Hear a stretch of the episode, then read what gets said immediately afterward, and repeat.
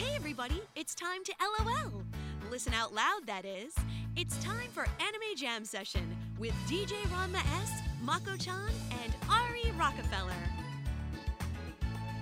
Hey everyone, welcome to Anime Jam Session, episode number 394. We are a podcast that talks about anime, games, conventions, the fandom, geek stuff, and everything in between. I'm DJ Ranma S. I'm Ari Rockefeller. And I'm Ichigo Gami. And Jesus Christ, the Brooklyn studio got just a tad bit colder tonight. But then again, there is talk of snow, so I'm not surprised by that either. Yeesh. We're not looking forward to any freezing rain in the DC area because it's going to be fun with all those drivers. It's just never fun when people driving anyway, so you know. Truth.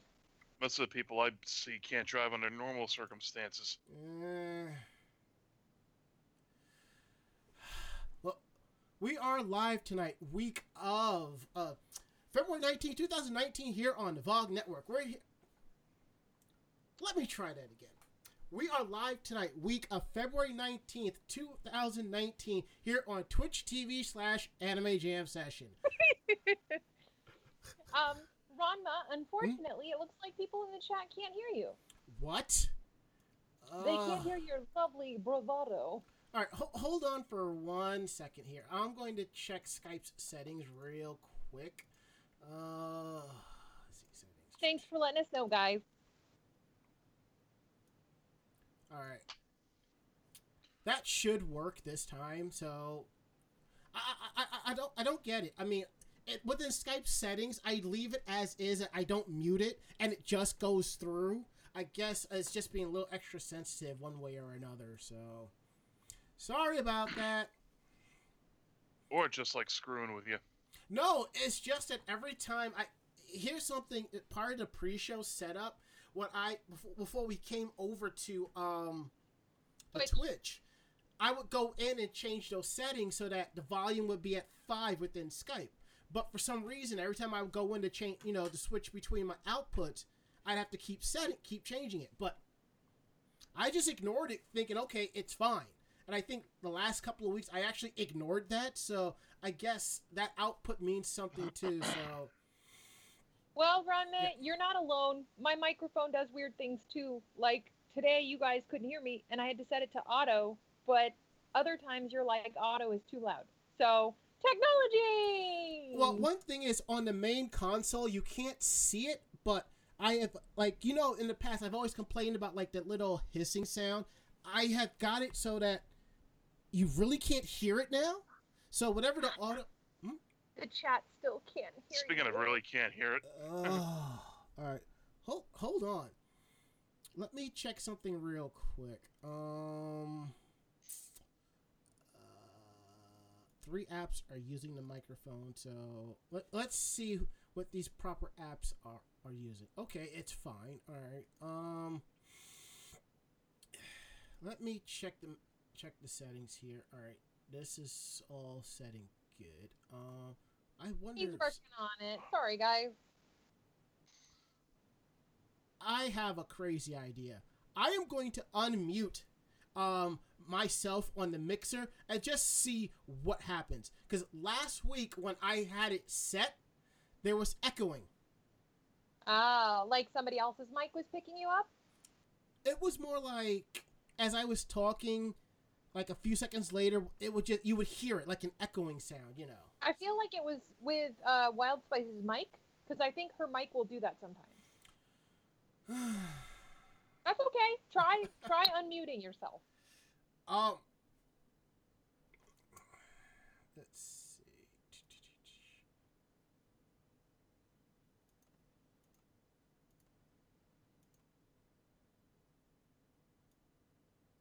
Okay. How about now? It, it- I I have the audio setting set at six, so it should do something. I, I I guess they can hear everybody else except me. So I. Th- th- This this is odd as it comes. Hold on. Let, let. Let I'm trying to watch the chat. And I, and I appreciate that. You know. All right. Everything is fine on my end. All right. Um. Let's see. yeah. Have any of you guys in the chat restarted your chat to Mm. see, or restarted the page to see if that helps? Or if It- somebody could do that, that would be amazing. It might be. Um, alright. You don't even hear me, oh, Bob? Apparently, uh, Bob Coffee says that not even Ari seems to be coming in. That, that's Can't hear kind- me? That's kind of odd. So I honestly don't know. So no, they no Ari is good. Everybody's Okay. good except me for some odd reason. I, I don't know what the hell is going on.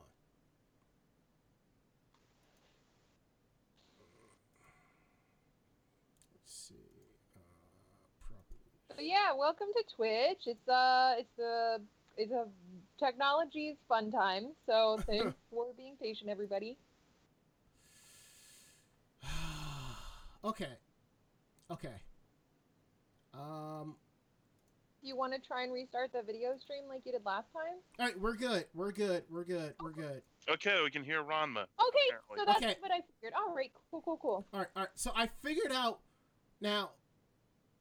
I'm going to hit this mute button just in case there's no echo. Okay, I think I figured out what happened, and I'll get into that during my weekend day. So I think I know what happened on that. All right, all right. So again, low. Jesus.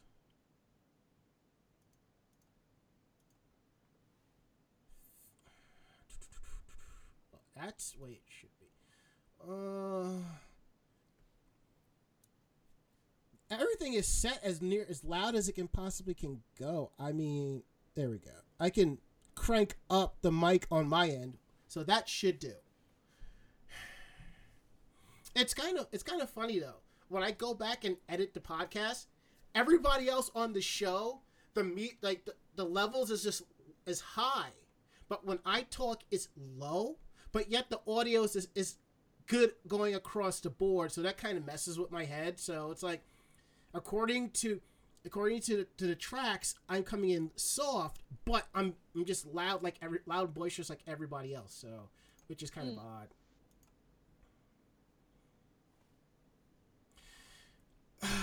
All right, now that we got that out the way, we can continue on. So it would also help if if if if my secondary screen slash tablet wouldn't time out on me. You go into you go to the, the screensaver go on.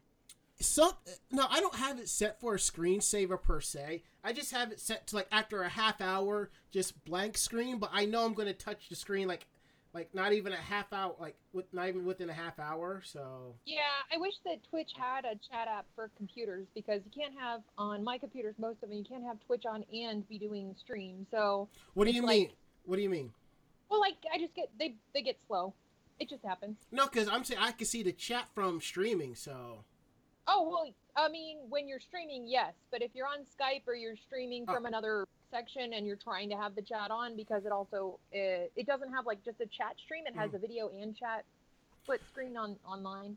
It's a bit of a pain. I, it's kind But, of uh, it's kind of funny though because whenever one of y'all talk, the Skype the, the mini Skype screen pops up, and it, it's sort of like when you go into like Best Buy, you see all the TVs showing the same video. It's kind of like that. Yeah.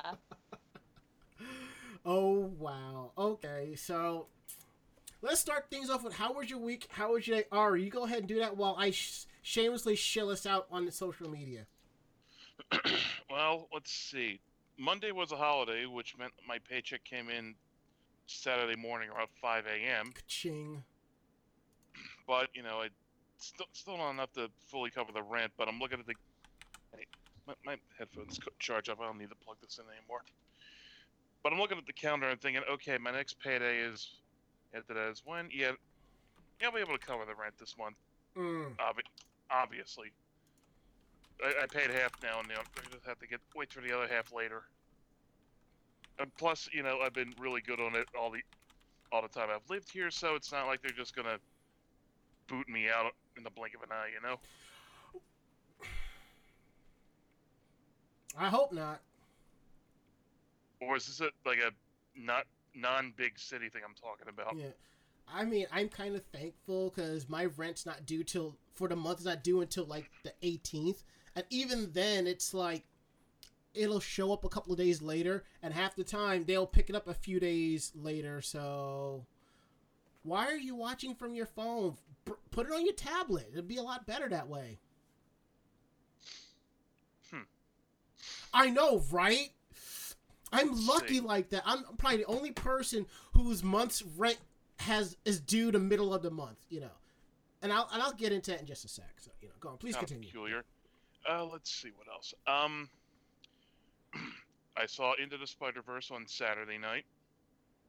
It was Mhm. fun, and one of the one of the nice things to look at is when you're uh, when they're, when they're going from universe to universe, you know, alternate reality and whatnot. Right. You right. see little like, you know, additional jokes in the background if you look closely enough.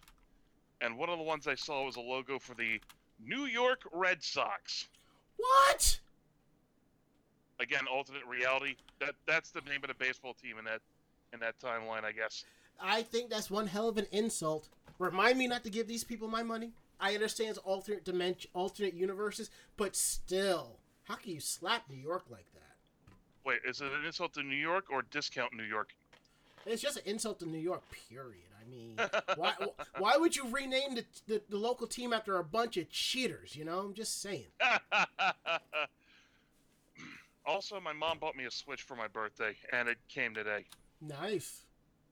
and also it was well I, she asked me what i want and i just showed her i pretty much sent her a link to the one that was at walmart that had Mhm. a uh, $35 e-store card with it Yeah. Did it come with any games or just no? no i had to I- had to go out and buy one of my own i bought smash with it Gotcha. Okay. Well, not not with the gift card, but I just with my own money. Mm-hmm. I also downloaded Tetris 99 for free. That's part Yeah. of the reason why I'm gonna end up getting a Switch. That and Link's Awakening. I'm just like, damn it. Yeah, first you know 20 minutes or so playing, I've, I finished in the top five. Haven't won any ones yet, but Mm.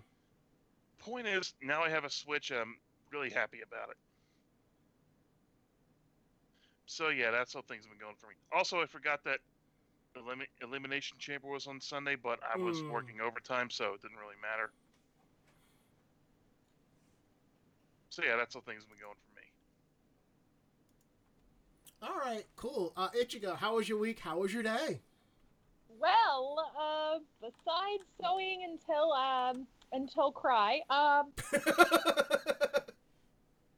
I had a lot of fun for those who joined me at Katsucon. We'll be talking about that a little bit later. But uh, I basically was working on that and commissions and things like that, which I'm really excited about because the commissionees that received their commissions were really, really happy. And I've already seen pictures posted and they look so good. Mm.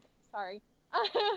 and uh, yeah, overall, it's just been prepping for Katsucon and the fashion shows and all that stuff, and then doing a panel there um, and stuff, and then coming home and getting ready for the mermaid convention that's coming up this weekend. So, for those of you in the DC area, if you like mermaids and you like merfolk and you like mer culture, uh, come visit me. I'll be vending there at Mermagicon in uh, Manassas at the I can't remember what uh, water center it is, but they'll be doing pool stuff, safety stuff, all that fun stuff. That's what I'm prepping for. So that's been my weekend day.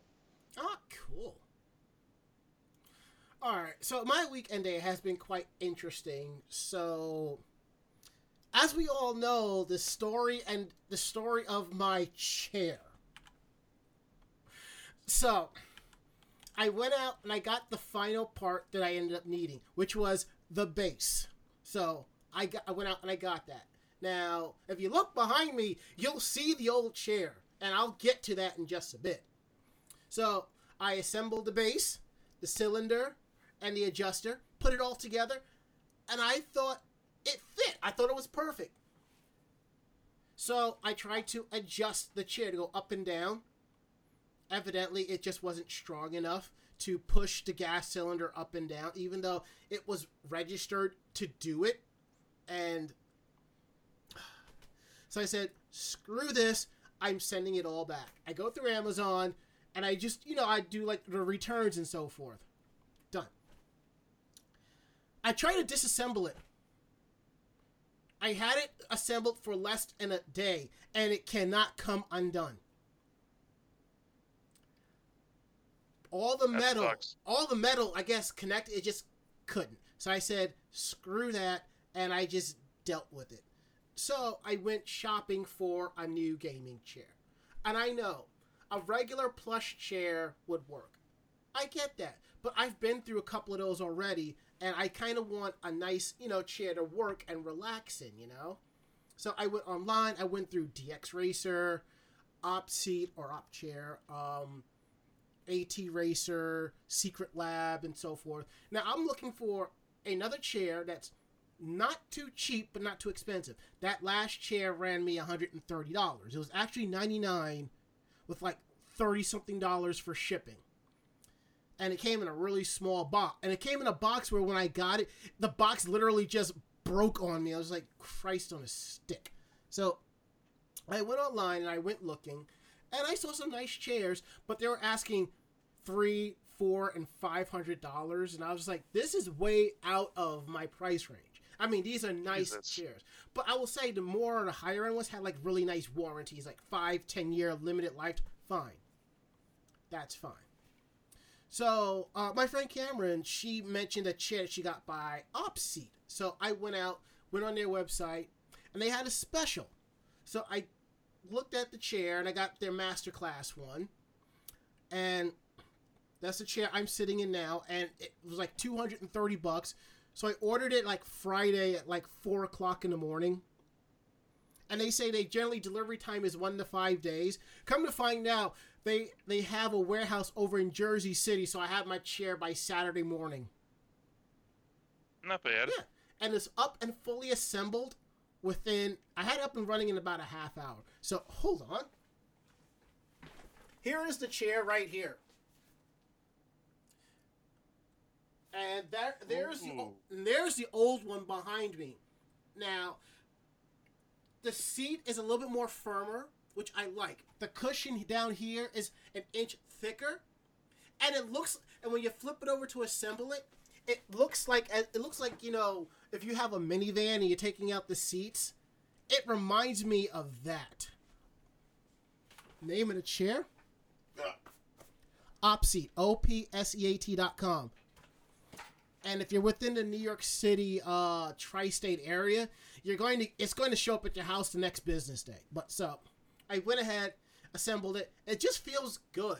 And I will have to say, granted, the other chair had lumbar support, but this but the, the the pillow for that was so hard, so I took it off and I didn't even bother with it. But with this one, it the lumbar is perfect. I- It's fine. And in our chat room at Twitch TV slash Anime Jam Session, Wild Spice says, "I'll take a chair as an early engagement present." Well, you can take the chair that's right behind me, my child. Come get it. It's yours. I'm serious. Drive up and take it. It's yours. You can have it. You'll have to deal with the gas cylinder from, from time to time, but other than that.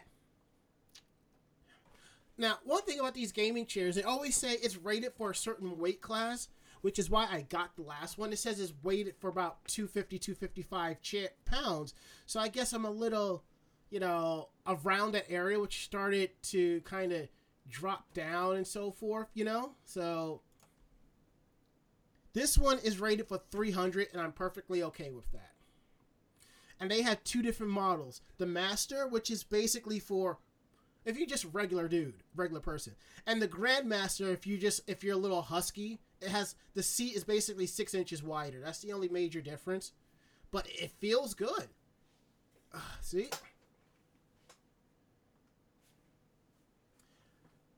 It, it just it just feels a lot more comfy and for the first few hours i kept thinking that this chair was a little bit lower than the other one but it's not i think because i have the lumbar back here it just kind of makes me feel different but the way like i said the way this back seat back chair the back pillow feels it's it just feels it feels a lot better on my back basically.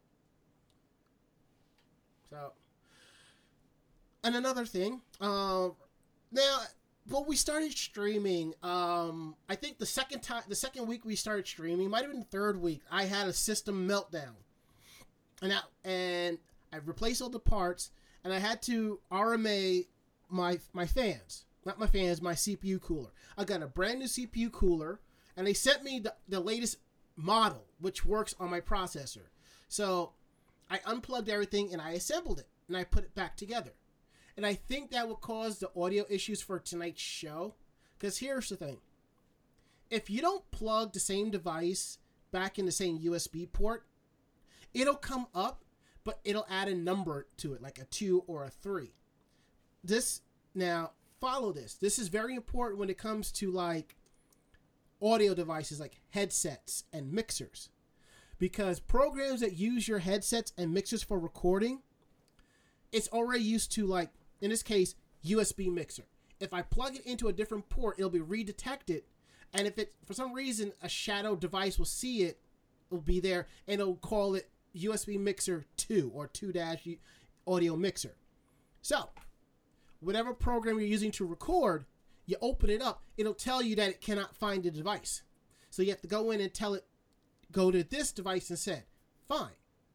That has to follow across the board, which is probably why we ran into issues when you couldn't hear me because Stream OBS Streamlabs OBS was looking for USB mixer 2, not USB mixer. So and that's basically my week and day and I think that's basically is it. And Ichigo, what what was that? I'm just talking to chat because uh, my husband was making an appearance, so I was just like, "That's just my husband. I'm giving him directions." you know. I, I didn't. I didn't even see. I guess I was too busy talking. I didn't even see him walk by the screen. No, he just he's in the back. He's oh. behind my my ginormous head. Mm. But yeah, no, he's he's just back there. Um, yeah, he's just back there. Oh, okay, all right, cool. Hey, he's home. Yay. All right. Uh, let's see. Housekeeping news. Um, we'll be here. You know, I don't think we're taking any time off anytime soon or something like that. Um, in the event that one of us won't be here, there'll be another person to host the stream. Most likely, Ichigo will step up and host, or if Wild Spice is available, she will host our stream and run the show. If not, we'll be off that night and we'll just. We may do a Wednesday episode or something like that at an earlier time. If something like that does pop up, just follow us on social media and we'll let you know of any updates. So. You want to wave? You want to say hi to the Twitch? Are you being shy? He's being shy. It's okay. He says hello though. Again, Wild Spice. What I'm saying is this: in the event one of us is not here to to run the stream, you or Ichigo will run the stream so we can have an episode. All you got to do is run the stream and follow the outline, and and record the stream the, the stream that way i and can no re- goes for the end of march because i'm yeah. not going to try and do this while i'm in japan oh i know i know but depending the on time, the time but the, the, time zone differences will be a mad hey hey hey depending on the time zone we might call you from japan. We'll see. Oh god. I don't know how late we're going to be up. We've got a lot planned i so believe it. I believe it. but uh yeah that's basically is it. Um just wake you up in the middle of the night. Who is this? Ichigo! yeah, but given but given the time zone, it would be like eleven o'clock in the morning over there right now. So yeah, it would be okay. I think I think it'd be fine. All right. Now we have the weekly shirt. Uh, this week it's my uh, is one of the five or six Sailor Venus cost uh t-shirts that I have. That's all. Yes, I have like five or six. I think all except for one, all except for two, they're all black, and the one is yellow and one is orange. So this one, I think this I got this off of Once Upon a Time, Once Upon a T.net. Uh, this was one of their like limited like twelve dollars shirts, and it was so popular that they did another run. And there is a variant of this shirt without the blue and so forth. is a little bit smaller. I don't wear it as much, but I like this one. And as Wild Spice asks in the chat room, do you have a closet of just Sailor Venus stuff? I wouldn't be surprised. I actually don't, but I have a display case, and one section is just Sailor Venus or anything associated with it. But I would not mind wearing like a white hoodie with a moon on it or something like that to show that I'm Artemis. That I'm okay with. I don't have any, you know, special new T-shirt this week, but I do have this. This Yeah. is a uh, birthday gift from several years ago that a friend of mine bought. It's a Master Ball, which also lights up in the middle like that. Oh. Cool. Yeah, I, I have a little like display case for it. It's right here. You can see. Okay. And you pop it open, it's you just see the nine volt battery that powers it.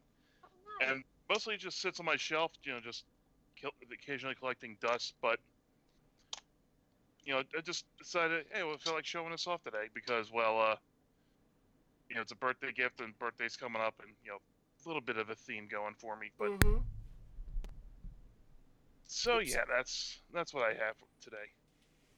I guess for my shirt of the day, it's actually more of a shirt dress, and I got it secondhand from a fellow gothy friend of mine. It's from Sourpuss Clothing, and it has lovely little scullies and cemetery setting on it. So yay! And I also noticed you have pink headphones tonight. Yeah, these are actually my headphones that I got from Toreba. Uh, if you guys know that crane game app, I actually won with my free credits that you get when you first join, and then I had it shipped to me free with their seven day allowance of free. So I got these headphones completely free from Toreba. It, So they they're just, you know. they work so well with your hair. this is actually one of my wigs. I thought it'd be fun to try, and when I'm on the stream to, with you guys, to wear a wig on occasion and do like a weekly wig or something fun like that. That would So- be cool. I'm all for that. I mean, Ma- Mako has weekly plushes. You know, I got the shirt. You could do something like a weekly wig or something. I don't. I don't care. That's cool. Yeah. So this is my weekly wig. This is not my real hair, guys. Um, but it is very close, and this is actually probably one of the wigs I'll be taking with us to Japan, so that I can wear my hair up sometimes, but then also have something nice. Yeah, and don't forget if you like us, support us. Uh, Ko-fi.com slash anime jam session and streamlabs.com slash anime jam session. Um, I don't know how to make them like active links, but if you go there, you can give us a couple bucks. The money just goes back into running the website and just keeping the bandwidth up and so forth, and just equipment that we would need to keep the show running. That's basically is it. So you know. And speaking of equipment, uh, Ranger Serena says I'm in Jersey and about to do upgrades on my gaming PC. Okay, go to Micro Center. There's one in North Jersey. Go there and get the parts that you need. Me personally, I highly recommend going with AM, AMD Ryzen, but whatever works. But as for the chairs, go to OpSeat. They, they, their warehouse is in Jersey City. You'll have your chair the next day if you order it. Telling you. Yes, and as Bob Coffey says, AMD Ryzen is legit, bro. Um, I need to send you, I I need to send you pictures of my of my rig. I think you're going to like it. It's there's a reason why it's called Fallen Angel for a reason. Okay. okay, now that we got some of the shenanigans out the way, we're gonna do Katsucon 2019 with Ichigogami. Oh boy. All right. Yay, super fun. I was a super old lady at this con. Um, yeah. So I didn't attend on Thursday or Sunday. However, all of the days otherwise that I attended KatsuCon were very much jam packed and full of crazy KatsuCon action. So we're gonna sip some water before we start. Mm.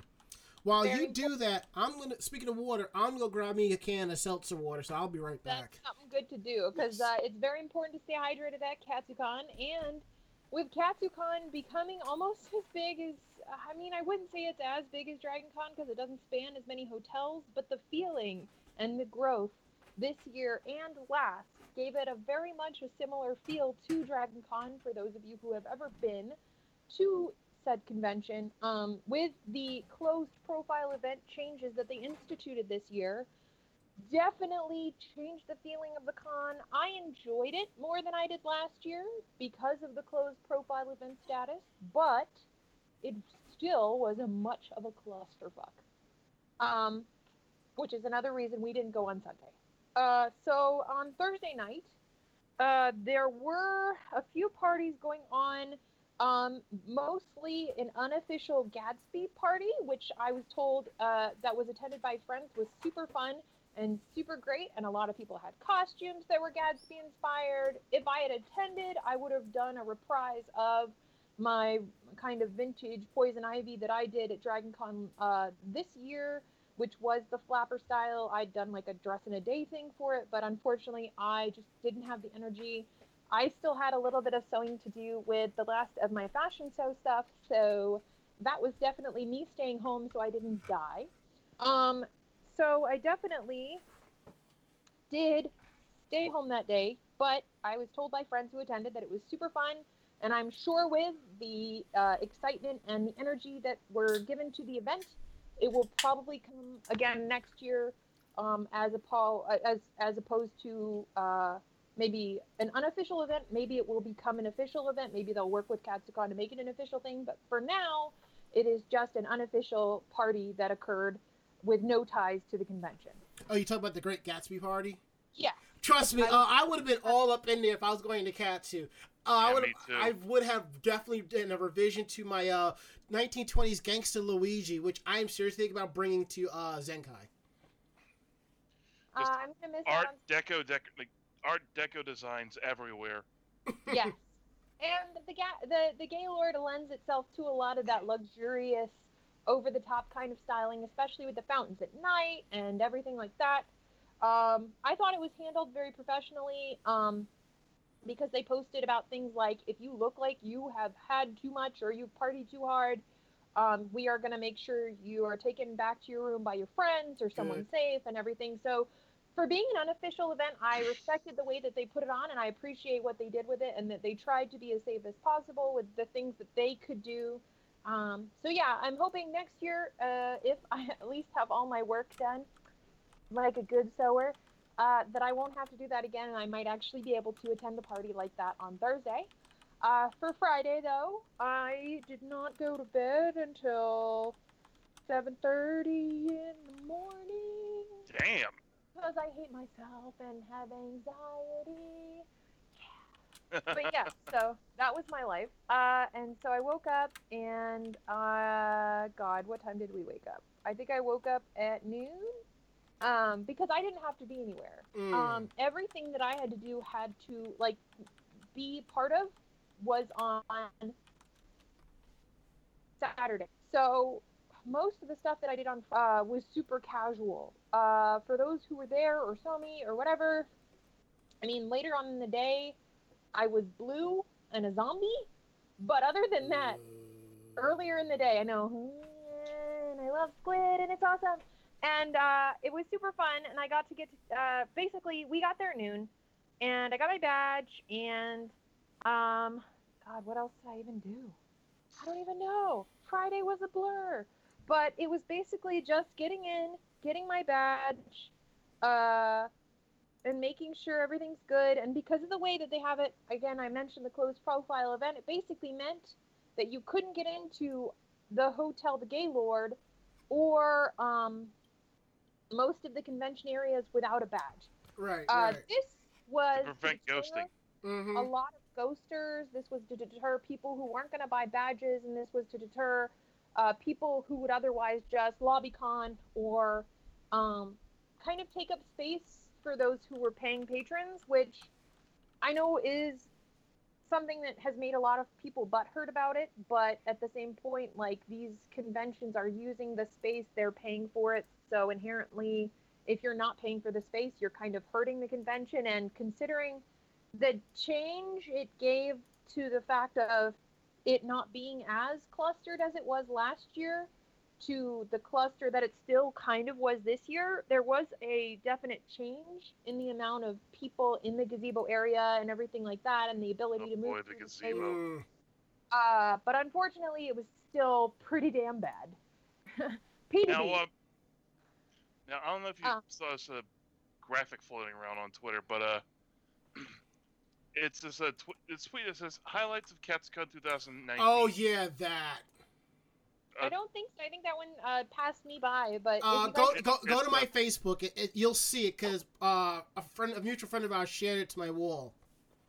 okay. And some of the highlights include people having sex in the hall, people handing out teeth to people, Oh, I knew about the teeth. I knew about Danny- the teeth. Danny DeVito shrines plural, one yes, of one in of the elevator. one of my friends br- made a Danny DeVito shrine. Okay, so A, he- yeah. a hentai party that turned into an orgy with cake, uh, as it's written here, and things like throw up everywhere, cops, spill drinks, big chungus, no idea what that means, DVD, Um, and uh, spare coochie. Big Chungus is basically a play on an old Bugs Bunny cartoon where it shows him as a big guy and it, it became Big Chungus. If you go to uh, knowyourmeme.com, this it explains it all. Uh, so this is where it goes into the uh, you surround yourself with who you want to hang out at cons, and you make your own adventure, like a story. Uh, I definitely don't surround myself with a lot of people who are very pro um, public displays of affection. So I didn't experience the orgies or the uh, sexy times in the hallway, or um, any of the vomit or anything, but I also think that's because that all occurred after hours, and I was Mhm. definitely gone out of the convention by. I want to say the latest I was was Saturday night by like 11:30, 12 o'clock, maybe 1 a.m. Um, because we were staying at home. Okay. Uh, So you missed the uh, hentai party slash cake orgy. Yeah. Uh, I mean, if you're local to the area, there really is no point in like getting a room unless you know if you're going to if the squad's going to be there. Then it's like you know I want to spend the weekend with the squad. I get you know. Yeah, no, and, and I've had rooms like that where Mhm. we've been in the atrium and I've gotten up at six in the morning and had a coffee date with my friend before all the other stuff happened and everything. And you really do want to be local to the convention center if you want to do stuff like that where it's very informal. You're not in cosplay yet, everybody's in pajamas. You just go down, you have a coffee before the crazy occurs. Especially with how much it's grown now and how crazy and out of proportion to the convention area it's gotten. Um, but uh, since we were traveling in each day, we definitely allowed ourselves sleep time and time to just like decompress and everything. So when we were getting in, like I think the earliest we got in um, was Saturday, but Okay. continuing Friday. So unfortunately, I had rehearsal, and this was something I discussed. Um, I had the amazing uh, privilege to try, and I'm going to emphasize try to cosplay with a group of lovely, amazing cosplay ladies. Barry, uh, Fairy Hawk, or, or uh, Becky Taka, uh, and Pr- Pocky Princess Darcy, which was great because I'd never met her in person. Yeah, before. and Barracuda cosplay. Yeah. And Yeah. and yeah, Bar- Yeah. yeah. So I got to cosplay with them. Unfortunately, it took us a little longer to get ready than I had expected, and I figured that my rehearsal might be short. Unfortunately, my rehearsal went longer than I anticipated. So by the time my rehearsal wrapped up, um, which was great because all of my fashion friends have never seen me another color before. So going in blue was a very strange experience for them. Um, but yeah, so they unfortunately uh, we had some people leave, and unfortunately, group kind of disbanded after I finished up my rehearsal, which was the Mm. fashion show rehearsal. Um, again, this year it was again run by a lot of community members from the DC uh, Metro and Charm City communities of J Fashion. So uh, it was awesome, and it's one of the better run departments at Katsucon, uh, at least from my experience. Unfortunately, because of the way that the timing went on, I wasn't able to get pictures with them. But you should definitely check out the pictures they got. And at Otakon, we're planning to try again, and then I can go and be Tay and make the grudge noises and eat pickled squid and and have lots of fun. So love you guys and hope in the future we can get together again. Um I just yeah. think it's kind of cool that all four of you have one thing in common. You've all at least done Sailor Senshi cosplay at one time in your life. Three Yeah, of I you think- I- did Venus, and two of you did Jupiter. I was gonna say, well, I've done Venus as well. Schoolgirl Venus. No, no, I'm talking Seifuku's. Oh, you're talking Seifuku. I mean, eventually, I think I think the only other Sailor Scout I'd want to do is Mercury, but like Jupiter and Mercury are my two faves. Yeah. Um, and and Saturn. Saturn is is adorable, babe. Um, but yeah. Uh, so yeah. Um, moving on from that, basically we wrapped up, and I was just tired AF because I got no very little sleep. Um, Mm. not a good idea to start off your con doing that. Um, but unfortunately, my insomnia is always going to be extrapolated by my anxiety. Yeah. Um, so yeah, that was super fun and uh, had a great time. Super tired, definitely fell asleep on the car ride home.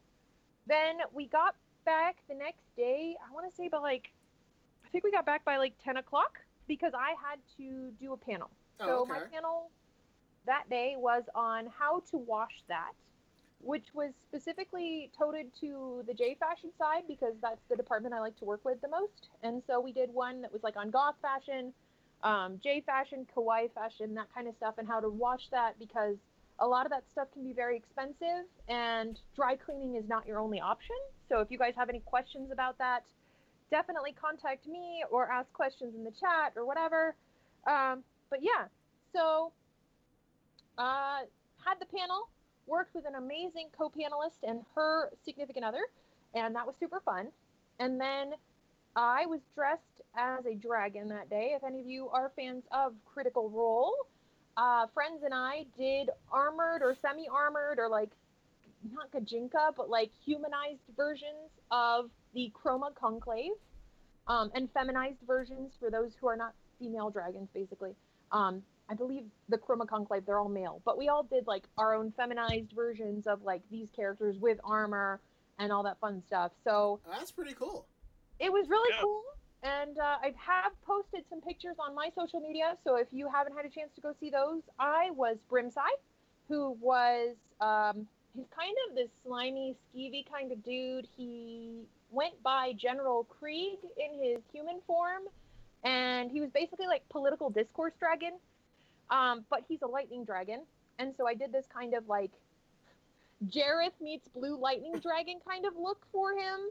Um, and I enjoy how it turned out. Uh, but yeah, so that was a super fun group. We actually, this was the first time I'd ever done a professional photography, like contractual obligation, like, like thing that caused me anxiety again. Um, but yeah, I'm just an anxious little potato, so please excuse me. Um, You are yeah, a kawaii worked- potato. You can do the thing.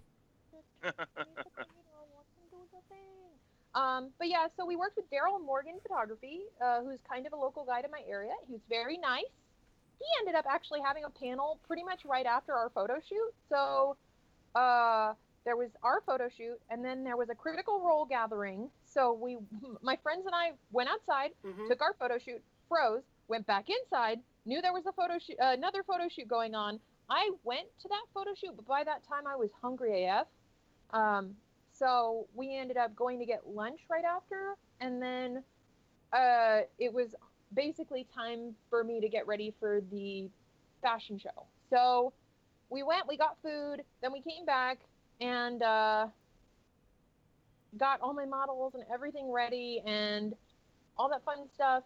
Uh, and well, we did go, but after lunch, but before everything else, we did go to Daryl Morgan's uh, photography panel, which unfortunately was lackluster because the con did not have the proper cables for him.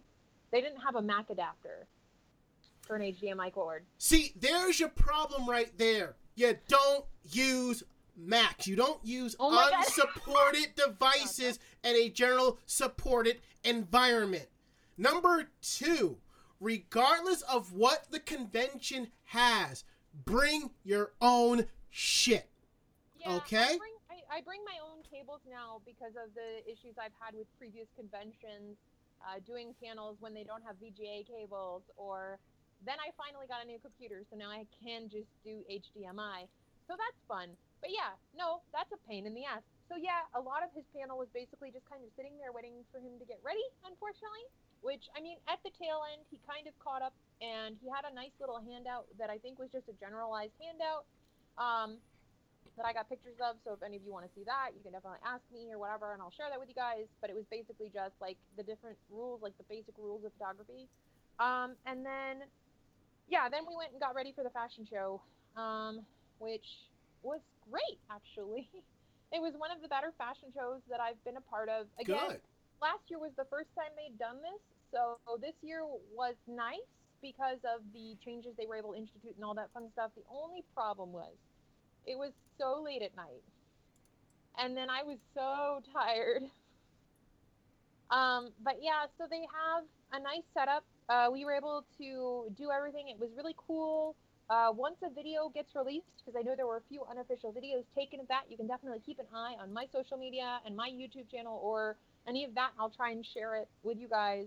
Um, and then, of course, uh, my husband also was great. He's a little shutterfly. He got me a lot of great photos.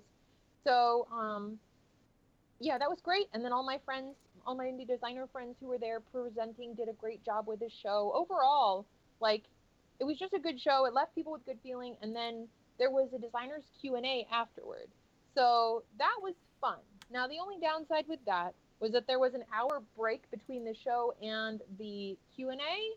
So because it was so late at night and then there was that break, it was nice because I was able to get stuff to my car, but it also I feel like deterred a lot of people from showing up afterward because they would leave for an hour and go do rave or whatever else stuff they wanted to do, Mm-hmm.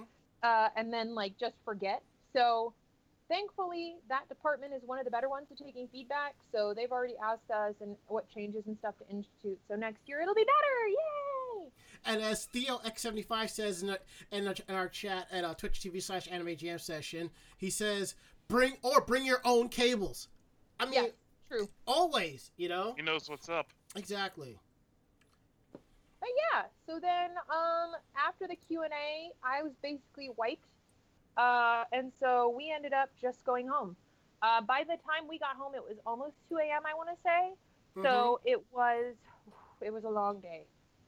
So then Sunday, I mean, we did. I think at one point in this weird menagerie of stuff I did during the weekend, we did like a quarter of the Merchants Hall, and then like some of the Artist Alley yeah.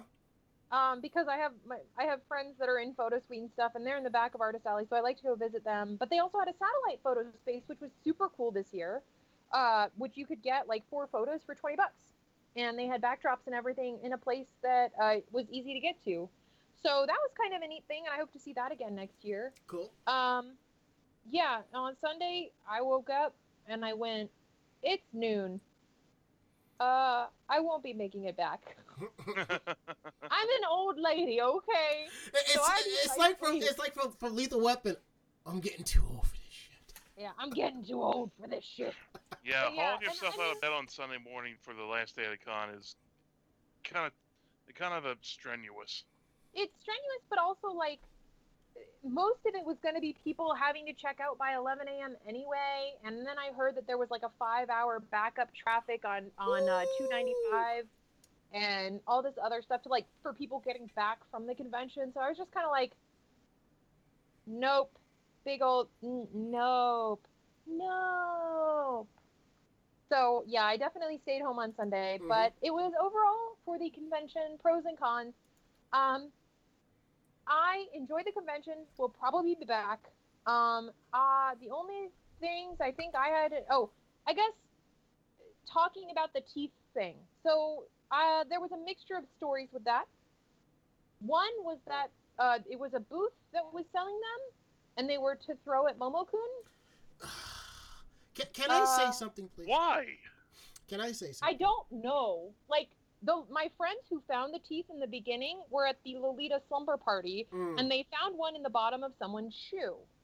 And they were like, uh, did somebody lose this tooth? Like what? And then people just kept finding them in piles around the convention, in a bathroom, in an elevator, in a corner, in the basement. Like, and people were like, why are there teeth? And they weren't real teeth. They were fake teeth, but they Mhm. were like dentistry grade. So Yeah. they looked real. And it was just kind of like, and then I got a mixed signal of like, there to throw at Momokun. And I was like, uh, okay, but why? Like, what's the connection with teeth? And no one ever made the connection with teeth. So there is still a story out there that is untold of why. And let me just say this. I understand Momokun's done some outlandish stuff. I get it. I totally understand it. But we're at a point where, you know what? Leave the child alone. We haven't heard anything out of her in a while. So maybe she's finally gotten her stuff together. Maybe. I'm just saying, there are actual people on Twitter that actually stalk her social media for her to, to trip up and just explode. Don't y'all have anything else better to do? I'm just saying. You know? Yeah, I mean, like that's the thing is that Yeah. like that. I feel that's where a lot of the Yeah. story was coming from. But honestly, the only thing that like my friends and I were, were like thinking about, even we weren't even thinking about her. Like Yeah. she was just there to go to a convention. We don't know what's going on. Whatever. That's her life. Like she's doing her thing. And it was just kind of weird that they were finding these piles of teeth, and then there was some connection with that. Okay. And I mean, people just kept finding teeth throughout the weekend. Right. So that was a weird thing. mm-hmm. Um, but I, I heard that apparently one of the vendors was selling it. And- So Yeah. I don't know if a vendor was selling the teeth. I don't, I don't know. Sources have not been confirmed, but people found teeth this con. Well, I- Um, yeah, I, I, I, I will say this. There's been a couple of things I've been seeing coming out of Cat 2. Uh, number one, uh, supposedly, allegedly, one of the vendors, OTP, they sell a lot of the dojins and stuff Oh, yeah, like that. story. They had a fake service dog with them. Two. Oh Two. boy. I don't- Okay, I don't know the full story behind it, but Neither do I. But this is just this is Yeah. stuff from the internet. We're And gonna you give that disclaimer. And I'll say this. I mean, I understand if you need uh, if you need like a service dog or something. I totally understand. I totally respect that. But just to have one just because and you don't have that's not really a I don't. I just can't get behind that. That's just as bad as that one year at Katsucon somebody got upset they couldn't bring an emotional support attachment bird with them. I thought that that was the girl. I thought that was in an airport. The peacock. No, no, no. This was a couple. This was about two, three years ago. Somebody got upset. They could not bring an emotionally support attached bird to the con. The con said they couldn't bring one.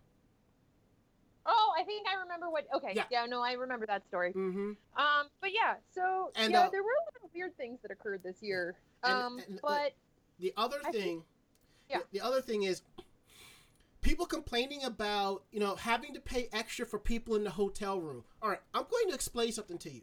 When you book your room at that rate, nine times out of ten, it'll say, for example, one fifty nine a night, two people, and underneath that it'll say one sixty nine or one seventy nine, or it'll just say plus and a certain amount of number.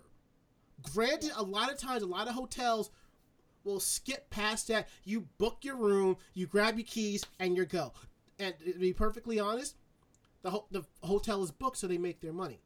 But now it's coming down to like at the gala because it was closed. You had to have everybody on your reservation. Each person got a key.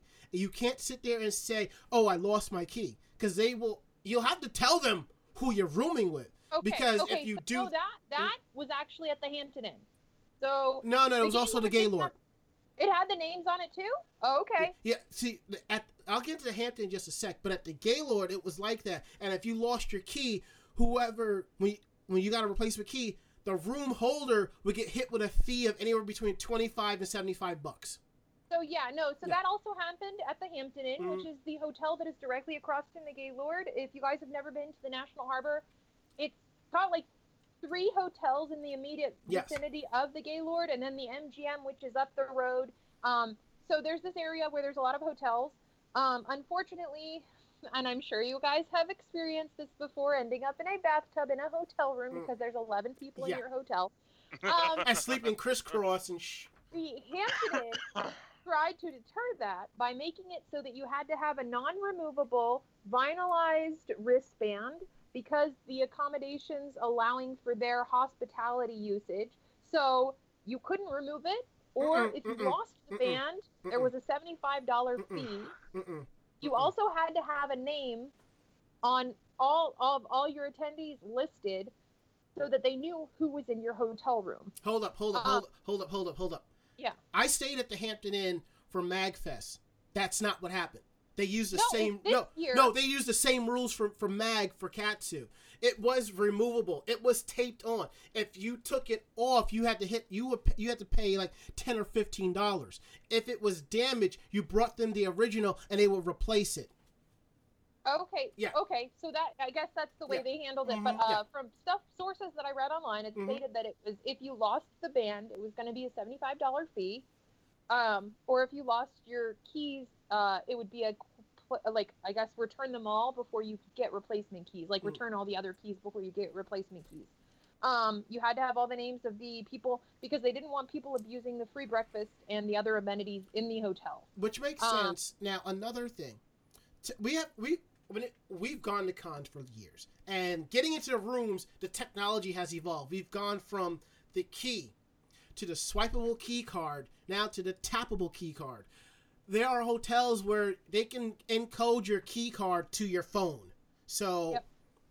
You But- just wave your phone Yes. at the lock. I would say if you going to, if you're going to hotel, do that. That way you don't have to worry about losing your key card. You know. Yep. And the last thing is, people were complaining about the about the alcohol in the rooms mm-hmm. because, it, from what I from, from the screenshots I saw, and you signed off on that paper or whatever, you are not allowed to have alcohol within the hotels, and everybody's laughing about it, making fun of it, and getting pissed off about it. Uh, listen, my people.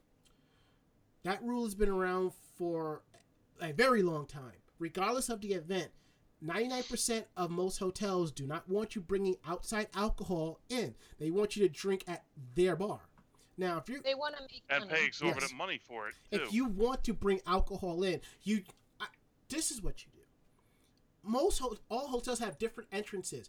Park, bring your stuff up. Later that night, go through an alternate entrance, grab your alcohol, and bring it in. Or make sure your alcohol is with your clothes or whatever. It's wrapped a certain way where they don't even know. Just have a Yeah, little that's what common I always sense. do. I always like put it in my asshole about it. suitcase. Yeah, just have a little common sense about that. You know. But yeah, You've so seen the me do alcohol. it plenty Yes, of times, mhm. Ranma. Yes. And then also the um, badge thing. So there were a lot of people who were upset with the closed profile event status of this particular event and the fact that when they lost their badge, or in some cases, people reported stolen badges that they had to pay a discounted price to replace said badge, and that there Mhm. was not a system in place to give a temporary or a certain badge holder status to make sure that they could get a replacement badge or something like that. Now, there are other conventions that do the same closed profile event status, and they do have the same or similar structure as far as making you replace your badge for a discounted price. I'm not saying it's always going to be fair, um, and I'm not going to say that it's always going to be super amounts of fun and that everybody's always going to be able to do this, but unfortunately, that's the direction that Mhm. conventions are going in. Mhm. Um, if you feel like you need to take your badge off at a convention for any reason, this can be you're having your holder or handler hold it for you because you want to get a photo without your badge. Um, it's tied to your backpack, um, and you think it should be secure.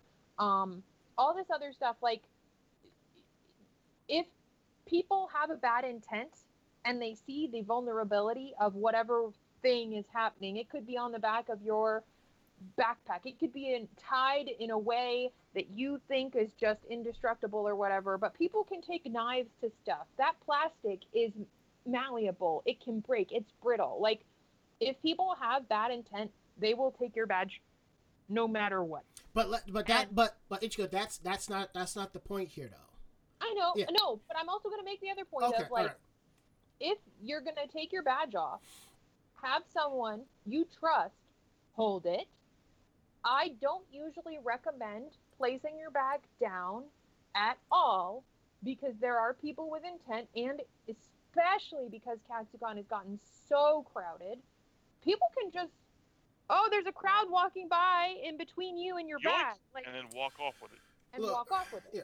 But yeah, it's like I said on one of the groups. There are things you can do. You don't have to follow, but here's the suggestions. You know, have it around your neck. Tie it around your belt loop. I've done I've done the belt loop thing. Put the badge in my pocket. I have actually tied my my badge around my bag, but my bag there's a pocket in the front, and I've stuck it in the pocket. Because all you nine times out of ten, all you gotta do is show the badge at checkpoint. So keep it in the Yep. back, something like that. Yes. And as Theo says, don't con badges come with name and picture. No, they do not. The only time that they do, if you are staff, you have that. They will come with a name. Yes, they will. If you if you pre-reg, but with a picture, Nope. not so much. Nope, not even if you pre-reg, at least not for me. Um, for Katsucon's badges this year, they at least for panelists. Now I can't say for pre-reg, pre-reg. I Mhm. think even for my husband's badge because he pre-regged and he didn't have his name on it. He had to write it down. Yeah. You had to write your name on it, and then they suggested that you write your phone number on the batch in case Mhm. it goes missing so that they can call you or lost and found can get in touch with you. Now, I Yeah. know for privacy reasons, there are a lot of people, especially minors, that might not feel comfortable See, doing see, that. here's the thing. There is no reason for you to put your phone number on your. Oh, I see a reason, but there really isn't one in this aspect of each badge has a number. And let's say that badge gets turned into registration. They can go into the database with that number, pull up the information, and contact that person. Now, as for paying for the badges, I feel if you lose your badge, you should pay half the price that you originally paid. Now, I back in the day, they used to give you a complimentary badge if you replaced it, but if it lost, but it got people abused the system. So this Yep. is what we were dealing with. I say, you know, maybe the first time, first time you let it slide, maybe. If not, you pay half the original price of the of the replacement badge. Now, let's say within 24 hours or something like that, somebody finds your badge and turns it in. You can get the original back and get a refund on the replacement badge or a partial refund, Now, I'm like not that. sure if Katsucon did have an alternative way of handling if you found your badge after the fact, because I didn't see that story, any stories like that floating around. But I'm sure, I know Otakon does that. If you lose your badge, you find it, you get a refund. Hmm. But I mean, like, don't quote me on that because I just I remember hearing stories of people doing that.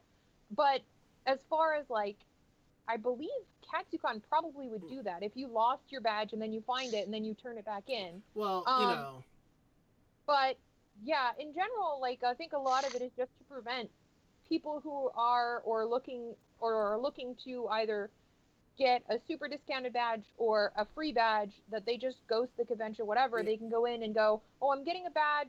Um, I lost my badge. I need an, a replacement. So that's the reason a lot of the times that people try to abuse the system. So that's a reason why a lot of these times they don't have these easy styles of replacing your badge because people have abused it so much. yeah, but you know, it, it is what it is, and I, I look at it like, for example, in New York City, there is now a one dollar fee for a Metro card.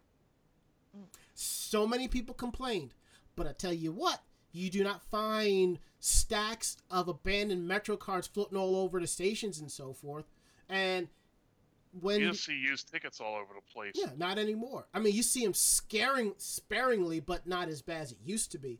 And even though these Metro cards have an expiration date, when you run it through the machine, if it's on the verge of, expir- of expiring, they will issue you a brand new card and transfer the funds over. It's something. So you know, it's it. Ah. That's that. And I think it, we should move on. Yeah.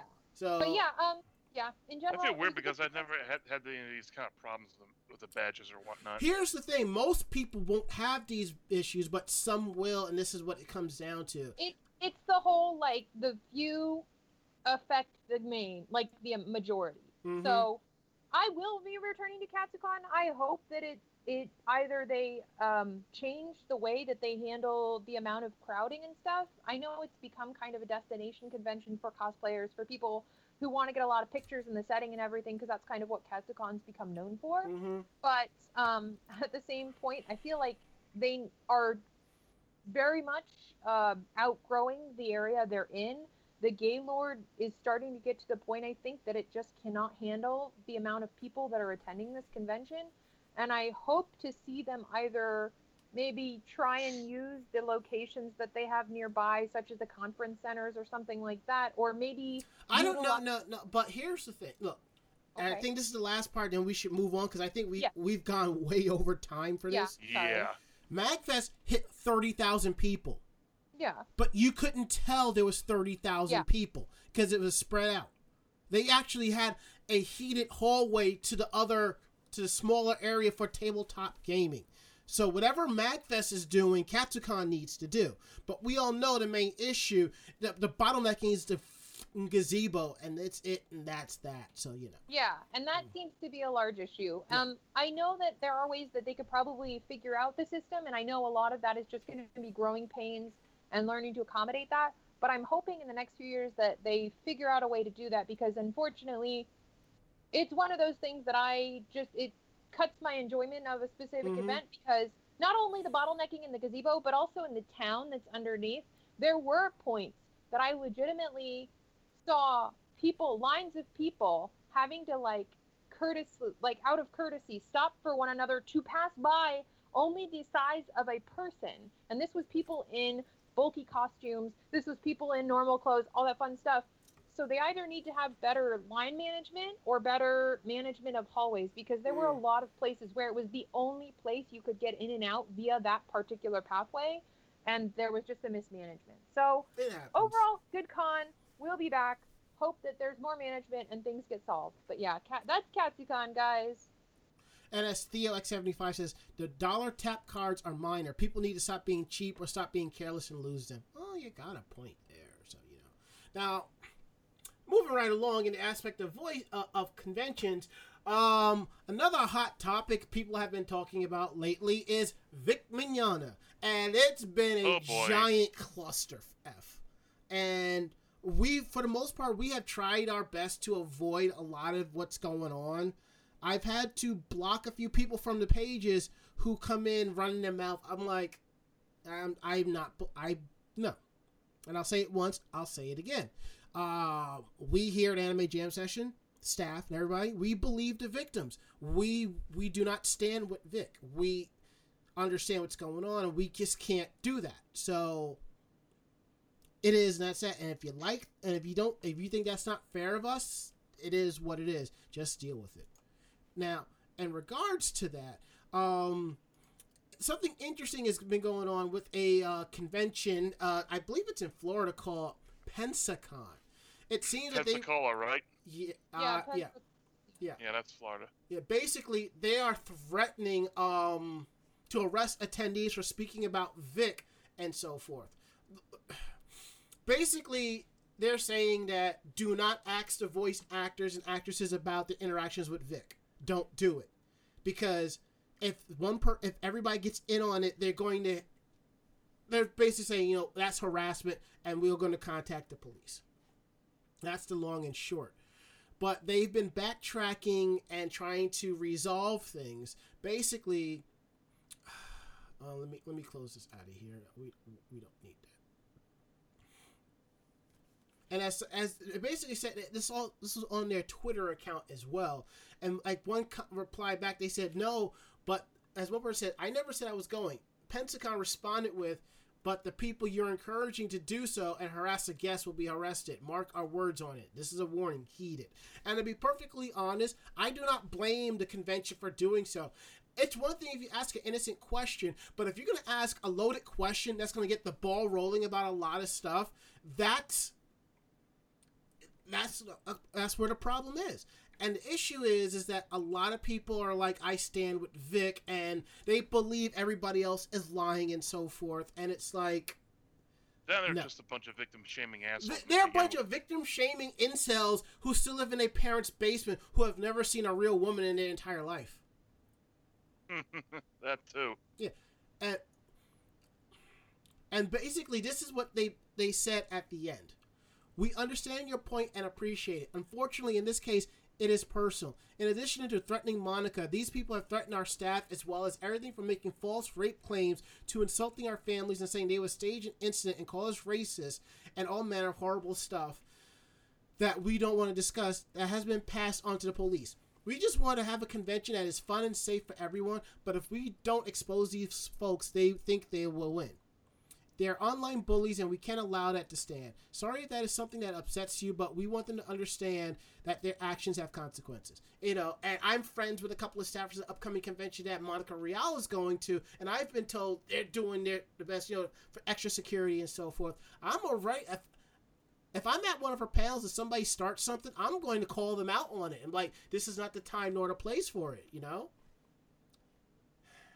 And in doing so, I believe I'm not saying that Vic fully understands what what's going on here. Because his first apology it just seemed like it was, oops, I got caught out there. Let me apologize because I can. And then it's like another apology came up, and it's like, I'm sorry.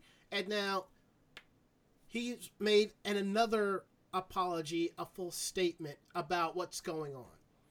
Now, some people were saying that he should have said something from jump. Now, my thing is, when these accusations start, he might have been in the right place to say something about it. And it's always best when it comes to these accusations to speak from a clear head, not from an emotional heart, because it's going to get really discombobulating. So, the long story short,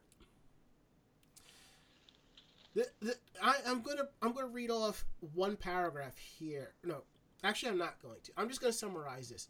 He's basically saying he is thankful and grateful for the work he's done, and he apologizes to his colleagues, and he had he didn't realize how bad some of it was or the animosity, and that he's going to take this time out to recommit to God and seek the help of a counselor. And and he says at the end, please be kind to one another. The very last thing is for anyone to be hateful target, especially not on my behalf. Okay. I will say this. I have been accused many a times of outlandish stuff. Most of it, I'd say 99% of it is false. People run their mouth, whatever. I apologize for whatever because I'm just like, I don't need this in my life. Let's just be chill and civil with each other. But sometimes it doesn't always work that way. So I'm at the point where, you know, it is what it is. I will do my best to be a better person. There are people out there who feel that I have never changed from who I was 10, 15 years ago. There are people who have known me for 20 plus years like who can say that, oh, Ranma has changed. He's become a better person. I, I am just hoping that between all of this, Vic re- truly realizes what has happened and the end results of all of this, and I truly hope that he is sorry for his actions. I truly hope that he finds his own redemption within himself to be a better person. You know, I feel that he should reach out to his colleagues and just give individual apologies and just try to be a better person. It's you gotta not just talk the talk, but walk the walk as well. So, and I also feel just about everybody should get a second chance at doing things right. But just because you are given that second chance, that does not mean that other people will accept that second chance. So, I just hope that, you know, he becomes a better person. That's it. That, that's all it comes down to. And TheoX75 says, let's hope Vic is legit and it's not through his PR handler. Well, we'll see. I'm just like, either or, after all of this, he does come through and just says, you know, this is a better person. And I hope that he is keeping tabs on social media and seeing some of what his fans are doing. And I hope he is telling these fans, don't do this, not to do this, all right? So, due diligence, my friend, due diligence. And then a second thing, too, is Mm-hmm. victims who suffer from this, even when you, if if there are people out there, this is just friendships. This is just instances where maybe you and somebody else's personality don't get along, or or even instances of extreme things, and you, if you as a person try and go and make it right, Mm-hmm. that doesn't mean that the people that you've affected in a negative way have a responsibility to you to forgive and forget. There will be a lot of people that still dislike him or hate him Mhm. or just don't want to be near someone who's done them wrong. Mm-hmm. And there are things that you can't heal sometimes. So that's just something to think about. You know, the people don't have a right to being vindicated vindicated when they've done something wrong by people who don't feel comfortable doing that. So Right. that's just something to keep in mind. And one thing is like what I do every year is like I reflect like on December, January. I always reflect back on the year, and you know if I realize I have done somebody wrong or something, I'll reach out to make amends, and I do that for my personal gain, my per my personal mental health. Now, if the person does not accept what it is, yeah, it'll hurt me, but in the long run, I'll feel better because I got it off my chest and I did what I could to rectify the situation. Now, somewhere down the line, they may show up and be like, da da da da. And I'll be like, okay, cool. You know, and that's that's the way I look at it. Now, and I know we're talking about a lot of cr- crazy stuff here, and we got one more article about something chaotic, and I, I am thoroughly disgusted by it, and I don't, and I'm just like, what, uh, what kind of a person would do something like that? Now, a West Coast cosplay photographer by the name of Michael Benedict. He actually owned up to the fact that he admitted to the fact that he has filmed individuals in changing room without their consent. Why would you do something like that? Oh God. Now, I have worked with cosplayers and we have done shoots. Um, we have never really shot at my house, but my bathroom they they use. And what do I do? I sit and watch TV or I fix them something to drink or whatever, and then we go where we gotta go. I I guess it's his kink or his fetish, but it's not some that's just I find very disrespectful, you know, to do.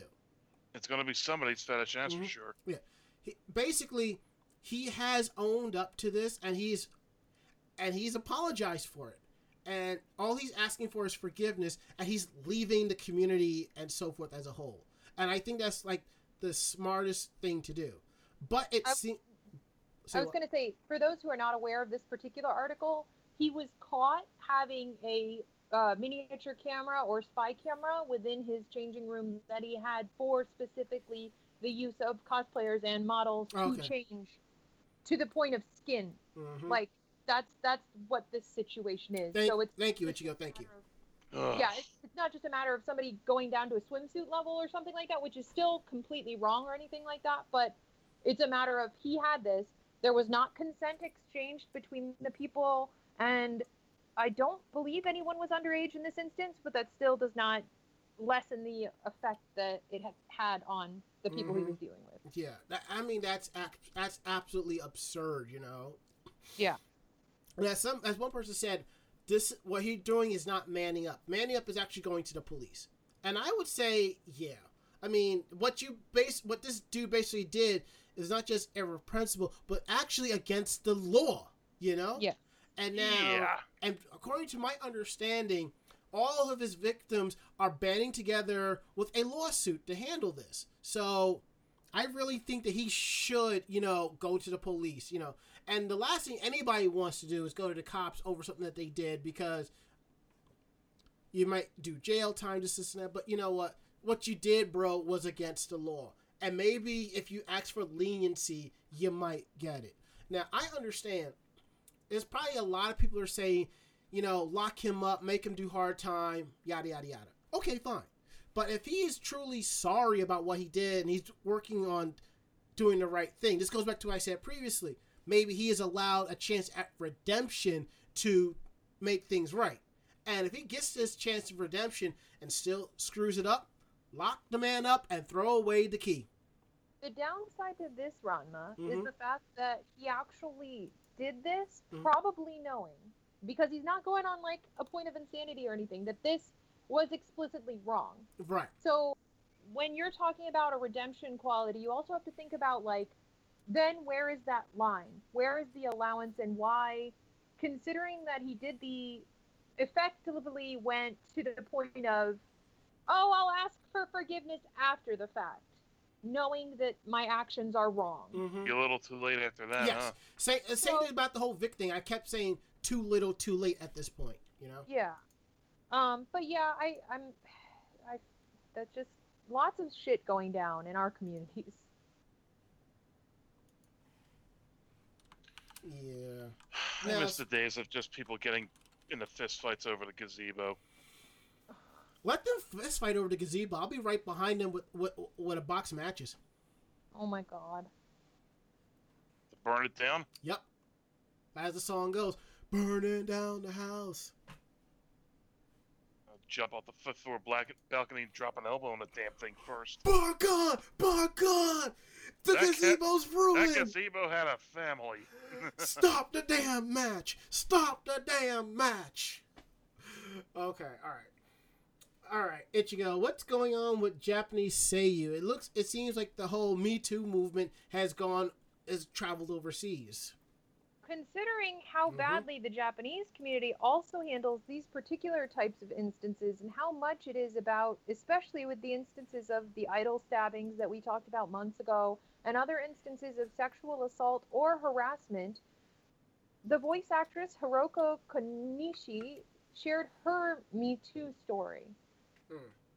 Voice actress Hiroko Koi- Konishi, who is best known for voicing Sei Sawana Noguchi in Magic Users Club, I remember that anime. Sena Wakabayashi in You're Under Arrest, and That one too. Akane Kimidori in Dr. Slump, wrote an article on the Japanese online news website Irona, sharing her thoughts on the Me Too movement in Japan, as well as her own experience with harassment from her superiors. The article is titled My Tell All Story About the Demons Lurking Within the Voice Acting Industry. In the article, Konishi shares a story from when she was active in the industry 20 years ago and how she was coerced into going into mixed bathing springs alone with her manager and an anime director. Ugh. She was Mm. told to go into the springs naked with the director in order to thank him for all the assistance he had given her. She was later told that the director would sometimes go in on pleasure trips and that her manager brought her along to teach her about how the industry worked. However, because she refused to get into the bath with the director at the time, she was later shunned and denied voice acting roles. Konishi previously shared an abridged version of this story on Twitter last year. Although the male anime director from the story is left unnamed in the article, her tweets identified him as Akitaro Daichi, or director of Fruits Basket. The long running children's anime Prince Mackaroo, um, and Konishi was meant to originally voice a character from Jubei Chan 2, Counter Attack of Siberia Yagyu, another anime that was directed by Daichi but was removed from the role. She said the character in Jubei-chan, the ninja girl, Secret of the Lovely Eye Patch, was originally modeled after her, and her hometown of Kawagoe also inspired the work. When the sequel anime was being made, Konishi said that her role in developing the work was concealed. In the same tweet thread, Konishi revealed that she quit her role as Ojaru Maru from Prince Mackaroo after she found out that her voice was being used for Ojaru Maru merchandise without her permission. When she complained to her agency about it, she was told that she was being cheeky and that she would not be able to work in the animation industry unless she kept quiet. The NHK denied Konishi's claim that they've used her voice without permission. In her tell all article, Konishi not only proved more context to the incident, but also spoke about the problems of sexual harassment within Japan and the voice acting industry in more detail. Quote, Japan has had its own lukewarm hashtag MeToo movement. As such, there were articles written about why I quit my role as Ojaru Maru in relation to the hashtag MeToo issue. However, I've realized keenly that women in Japan face harassment on a different level compared to the West due to women being in a weaker position. She said that when she was active in the industry, it was common for anime staff to go on trips and attend drinking parties together. And this, honestly, this drinking thing is not only Mm-hmm. specific to the anime industry. A lot of Japanese culture, especially business culture, is done around drinking. Um, and mentioned that sh- there was a lot of social pressure for her to attend as well. There was a wide unspoken assumption that voice actors had to hustle themselves to get work. This was how she ended up going on the aforementioned trip to the mixed bathing hot springs with her manager and Daichi, despite feeling very uncomfortable throughout it. At the time, this is a quote, at the time, the head of the agency I was at even said things like, you have to sell yourself. And the other female voice actors at the agency would whisper amongst themselves about how you can't get by with just being a good actor, Konishi explained. Konishi initially thought the hot spring visit was just a regular social gathering, but she got a bad feeling on the car ride when her manager asked her if she'd brought a swimsuit. She wondered why she had to wear a swimsuit when she thought she was going to bathe without any men around her. Mm-hmm. Her manager then told her threateningly that she needed to provide service. Oh boy. Konishi told herself that the manager was just making a joke until they arrived at a mixed bath open air hot spring. After getting into the water at the women's only bath, she realized that none of her fellow voice actresses were around. despite the fact that they should have been in a group. Konishi realized that they had worn swimsuits and had gone to the mixed bath. After that realization, she bathed by herself with a feeling close to guilt. Later, she was asked by the staff why she didn't come to the mixed bath, and she responded that she didn't bring her swimsuit. They laughed and replied, You didn't need to wear a swimsuit. Konishi was never invited to. Oh, oh, and then uh, I'll never forget the way my manager laughed sardonically beside me, Konishi wrote. Konishi was never invited to similar pleasure trips again, and the incident took its toll on her career. She said she was reminded of an incident last year when the head of NHK Saga Prefecture branch intruded on the women's bath area at a hot spring being used by female staff. Although Konishi noted that her own story did not involve a man shamelessly intruding on a women's bath, the hot springs were still a place where women were manipulated through power differences and group psychology. She stated that none of the women could truly consent to the actions they performed in that setting because they feared they would lose work if they did not comply. Mm. Voice acting is the kind of work where your voice is the product, and many believe that besides having your acting skills, they also need to plug themselves. Konishi explained, Of course, you need the ability to promote yourself in an industry, but with voice acting, there's no moderation. Harassment is rampant in this industry. And because voice actors take on work as freelance contractors, you're led to think that you'll only continue to get jobs as long as you stay quiet. Konishi remarked that these tendencies have been exacerbated when the anime became a subculture targeted at adults rather than simply a pastime for children. These days, there are more voice actors aiming for popularity of an online idol. And they do things like gravure shots in magazines, which, mm-hmm. for those of you who don't know what gravure is, it basically means adult content. Um, sell CDs and do performances at anime and game events rather than aiming to be actors, they aim to be idols. This shift hasn't come without consequences, though. Their success has hinged on the demons hidden within the industry. She shared a personal story she heard from a friend in the industry whose husbands had been having adulterous affairs with numerous voice actresses at that time. This was such an open secret that one of the voice actresses involved in the affairs actually told her this is how it works in the industry. Upon confronting her co- husband about the issue, though, the friend was physically abused. They have divorced, and Konishi's friend now works and raises their child as a single mother. Konishi also recounted another story where a manager physically struck one of the voice actors he worked with because he was angry at her for being late to a meeting. When the incident was reported to the head of the agency, the manager claimed that he acted within his means, and the head let him off without any punishment. Konishi felt uneasy about this resolution and eventually quit the agency because of it. By saying that he acted within his means, the manager also reduced the voice actor to a shameless hustler. Konishi wrote, she remarked that when actors are reduced to hustlers, they become stereotyped as people who would do anything for attention and whose acting skills are only secondary to their work. This distorts the relationship between managers and their talent and makes voice, voice actors feel obligated to appease these demons. Konishi concluded the article by stating, There is a mountain of other stories I would like to unveil, but that these would have to be stories for next time.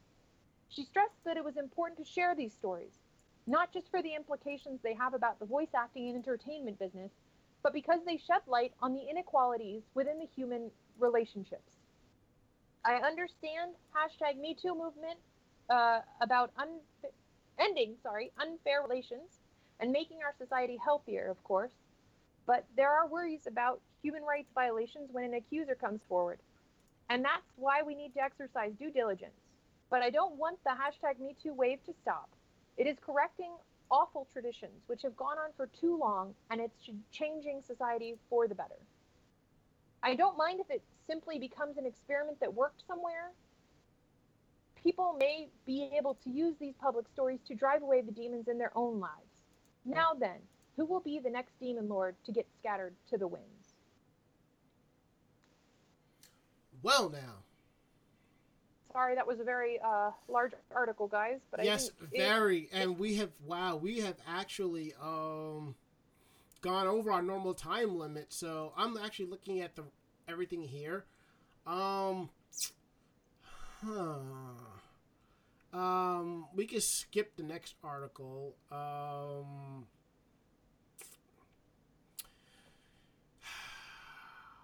Sorry, I tried to read faster. No, it's not that. We went over our time with uh, with Katsucon. I I know ha- with Katsucon, that one. ah, I'm sorry. We were trying to get that quick. It- but- it's cool. It's cool.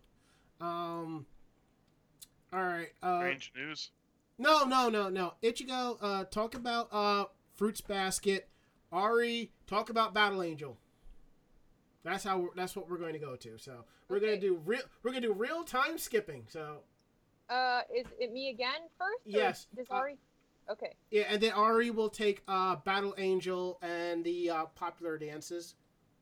Okay.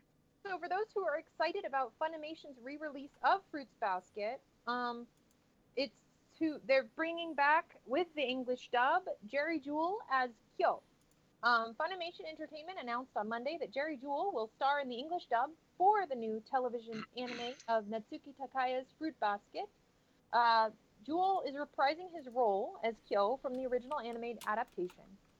They also announced on Friday that it will screen the first two episodes in theaters in the United States in March, Ooh. and ticket sales will go on in late February.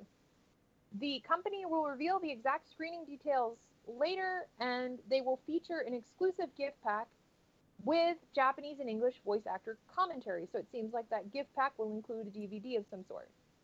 Laura Bailey is also returning from previous anime to voice protagonist Toru Honda, and Eric Vale is returning as Yuki. Caitlin Glass is directing the dub.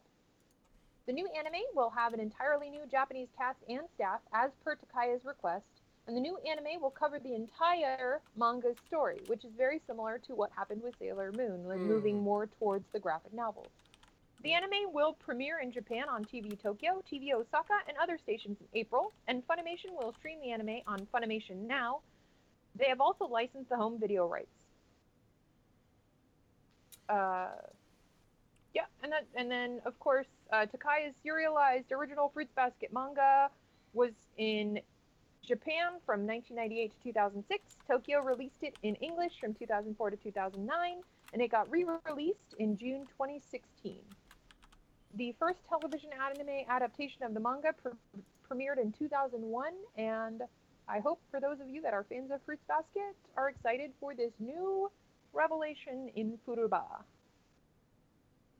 At least it's the complete story from start to finish. It was really cool. So. Yeah.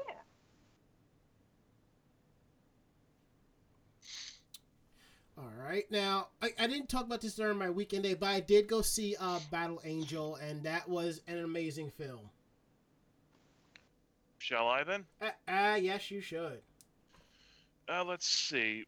Uh, the numbers are in for uh, you know, it's you know, the money is pulled in, so we're talking about uh, about thirty-six and a half million for its opening weekend with uh, forty-one point seven million five-day gross, and it opened at number one. Uh, has a foreign gross of uh, about ninety-four million so far, with an estimated worldwide total of one hundred and thirty million and change. and let's see what it it earned a 8.71 million on its opening day last Thursday, with a pre-screen average of 2,300 bucks over 30 3,790 theaters. And it's going to open in China and Japan on Friday, and it, the movie had a budget of around 150 to 200 million dollars. So I'm predicting they're going to get their money back with the China and Japan openings. Yes, definitely. And and basically, Alita Battle Angel hit number one, so I thought that was great. Number two, the, on the mangaka of the of the Yukito Kishiro says he has seen this five times already, so he must have Huh. really enjoyed it. And another thing that I read that the people behind this gave a gave a girl like a prosthetic arm, something like that, which I thought was really awesome. Uh, and one thing that that has been ticking me off about the film, it's not the film itself. It's some of the people complaining about Alita's eyes. They're like, it don't belong. I don't understand why her eyes are like that. And my response is, boy, you have not read the manga, nor have you watched OVA. If you read that, you notice her eyes are slightly bigger than everybody else's. In some scenes, they are ridiculously larger than others, and sometimes not so much. That's how it is. If you're gonna sit there and complain about the eyes, please go read the manga, and if you're or, or track down the OVAs and watch it. If you're still going to complain after that, shut up and get out of my face. You don't belong here. I feel like a lot of it too is is from the translation from manga Yeah. and anime, where Mhm. a lot of the characters, even male characters, have not naturally because anime tends to be unnatural features, but they're wider than American uh, or like general human features in general. So Not- when they translate to real life features, they're definitely going to have to be exaggerated because they have to play against all the other real life characteristics that humans Yeah. have. And, and I get it. Some uh, yeah, to, to play off of that and other things I I've seen people say in anime, a lot of characters have large eyes. Yes, but Gally or Alita, her eyes were obviously larger than everybody else's. You know, that's what it was. We're not talking about how in the '90s, you know, teenage characters had the large innocent. eye- No, her eyes were just. They were obviously supposed to be larger than normal. Uh, the film is like, I believe, has 59% on Rotten Tomatoes with a 92% uh, audience uh, score. Mm-hmm. So it's just barely out of certified fresh territory. And this last article is uh, 20 most amazing anime dances of all time. Yes. And I'm to post a link in the chat so y'all can follow along because I suck at describing this kind of dance stuff. That article better watch out for Fortnite. Mm. Maybe in a Japanese release of DLC, they'll put these dances in there. Maybe. Yeah. We know a couple already appear in Overwatch. True. Uh, let's see, brothers brothers conflict ending. I've never seen that one. Apparently, it's a uh, reverse harem where the girl finds herself surrounded by thirteen handsome brothers. Sure, why Huh. not? You know.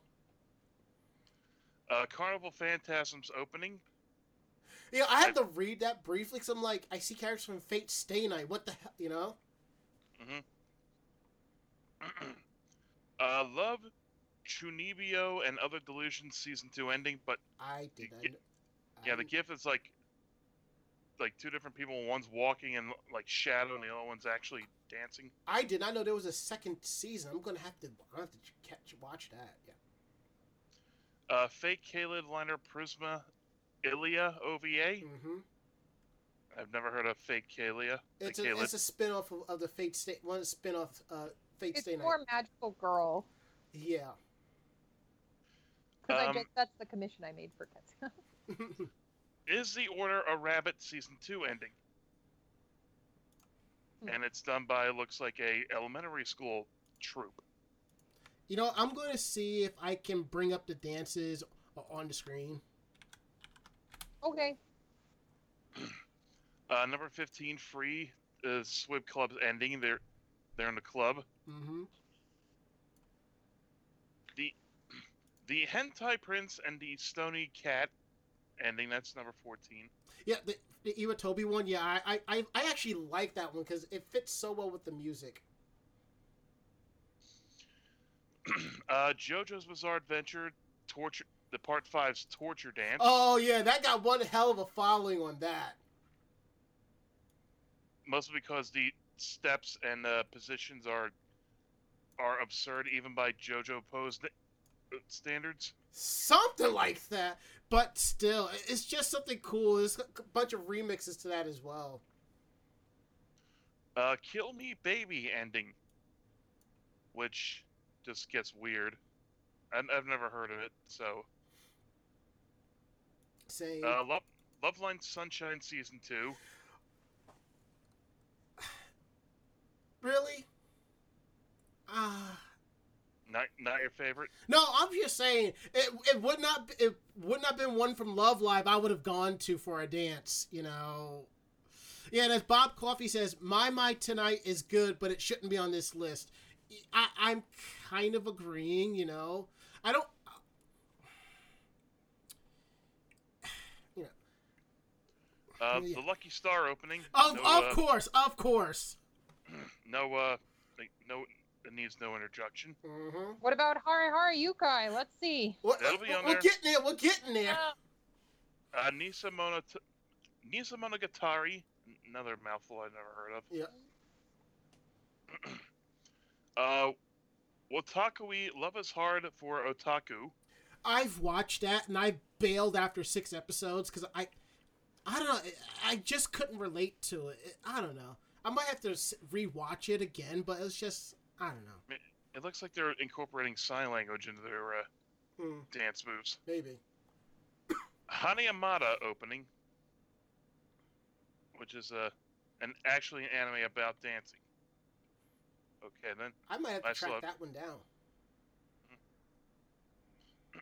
uh, Beyond the Boundary, which is about spirit warriors hunting down supernatural Youmu. And they fight one of it by dancing. Mm-hmm. Uh, problem children are coming from another world, aren't they? That's not a question, that's in the name of an anime. And as Bob Coffey says, this list also reeks of someone who's only watched anime in the f- past five, ten years or so. yeah. You're not. You're probably not wrong, sir. And uh, Rage of Bahamut, Virgin Soul, which is just a uh, one scene from the, from one episode, I guess. Yeah, Does look nice though. Yamada Kun and the Seven Witches OVA. All right. Uh, hold on I- here. There we go. high school harem where he where he encounters seven witches whose powers he can steal with a kiss. Oh boy. Hmm. And number two, the Hare Hare Yukai. Number two. Yeah. Wow. And this is the one this is one that uh, Mei and Overwatch does. Uh, oh yeah, because they modeled. I mean, I mean, there there- there's fan art of her wearing Haruhi's uh uniform, so Oh, I have that as, as that um yeah. The first time I saw that, it was a guy like recording it, like streaming Overwatch, and he Mhm. like brought up. They brought up, you know, Mei doing a dance. and turned a mile around. And he says, "Watch her, watch her dance." And he just goes, "Oh, sit on my face." I, I want to see a skit of Mei, Tracer, and Symmetra doing the Hare Hare Yukai with um with McCree as Kyon. Of course. And uh, the le- number one is Kaguya-sama: Love Is War. Uh, I never heard of this. I'm sorry to say. And it's a solo dance. It looks like in the. Uh, It sounds familiar, you know. Um, Yeah, I feel like maybe the Vocaloids did a cover of it. Maybe I don't know. Uh, see, for for me, it I'm. I, I think I think Bob might know where I'm going with this. You know. This this should this should have been. I'm just saying this should have been on the list. I'm just saying. what is it? Uh, the o- uh, the opening to Love Live, the first season opener. That dance should have that should have been on there, you know. hmm But but that, that's but that's just me. And But that- you've also seen a lot more anime than this writer did, so you would have to. No, you, no, you'd no, be no, able no. to go back further. I don't know. I mean, I've seen a lot of anime, but I don't think I've seen a lot with dances and so forth. You know. I think even Naruto had a dance segment, one of its openings or endings. Yeah, but it, what the million dollar question is, would it count though? Meh. All right. Now that we got that out the way, it's time for the part of the show that you all really love more than anything else, and it's our strange news from Japan.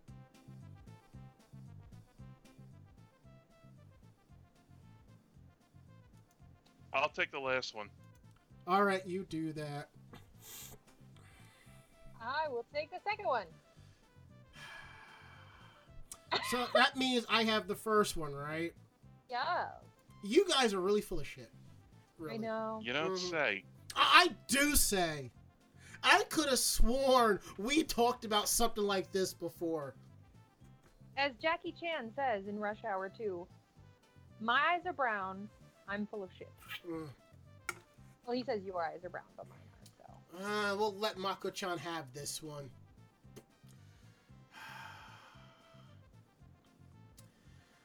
It seems that in Japan there's going to be a museum of poo. So if you go a half hour south of Tokyo to Yokohama, they're going to have a museum this spring. It's called the Unko Museum. Now, Unko is one of the many Japanese words for poo. And they are really playing around with that, such as going with phrases like that's entertainment as a play on the word un as for poo. That's shitty-tainment. Shitty entertainment, like most like most reality shows. Case in point, American Idol. Ayo! The museum has outlined three themes, with interactive being the basis for an interactive art display in which visitors get to step on light projections of turds on the ground, causing them to visually splatter, and what the museum management calls a retro style Kuso game. Oh, good lord! Ichigo, promise me you're not going to visit this museum. I'll really Oh, be disappointed I in not no plans to do that. Uh, Ghibli museum's not full of shit, so I'm gonna be going there. Good call. They're going to have what's called the unstagenic area, where you find an assortment of colorful and shiny turd coils to use as a backdrop for photos. Wow. You look like reading this article is bringing you physical pain. It kind of sort of is. Now, the last part is called Intelligence. It aims to be a thought provoking art appreciation space where you're invited to gaze upon poo sketches from luminaries and other guests or leave a sketch of your own. In ink, hopefully. And then there is the official mascot named Unbaruto, Let me guess. Is he poop? thinking man's poop. There's image of him as poo thinking while sitting on the toilet. It is an he is an anthropomorphized poop pile who carries his toilet around with him when he's not sitting on it. Someone needs to get That sentence. that. Ugh. This is really turnable, I'm telling you. You're not helping. Yeah, I know. And if you're wondering why Umbaruto needs to sit on a toilet, the answer is obvious. It's so he can drop living poos of his own who keep the Unko Museum safe and enjoyable for visitors. And there is images of the mascots. It's kind of scary when one of them has teeth and you realize it's not corn. No. Yeah.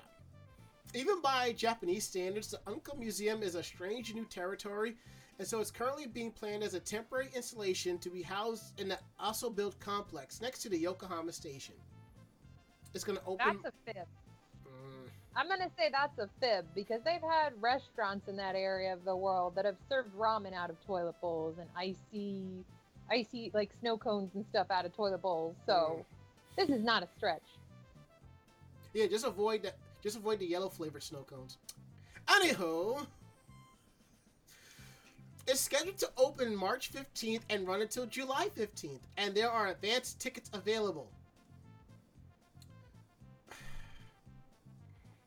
There are no words on whether or not Soft Karinu, the smiling dog turd mascot that keeps the streets of Tokyo's Shibuya neighborhood clean, has plans to stop by.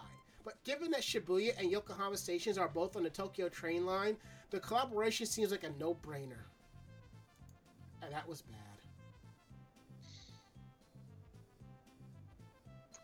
Well, speaking of shit lists, hope you don't end up on the NHKs.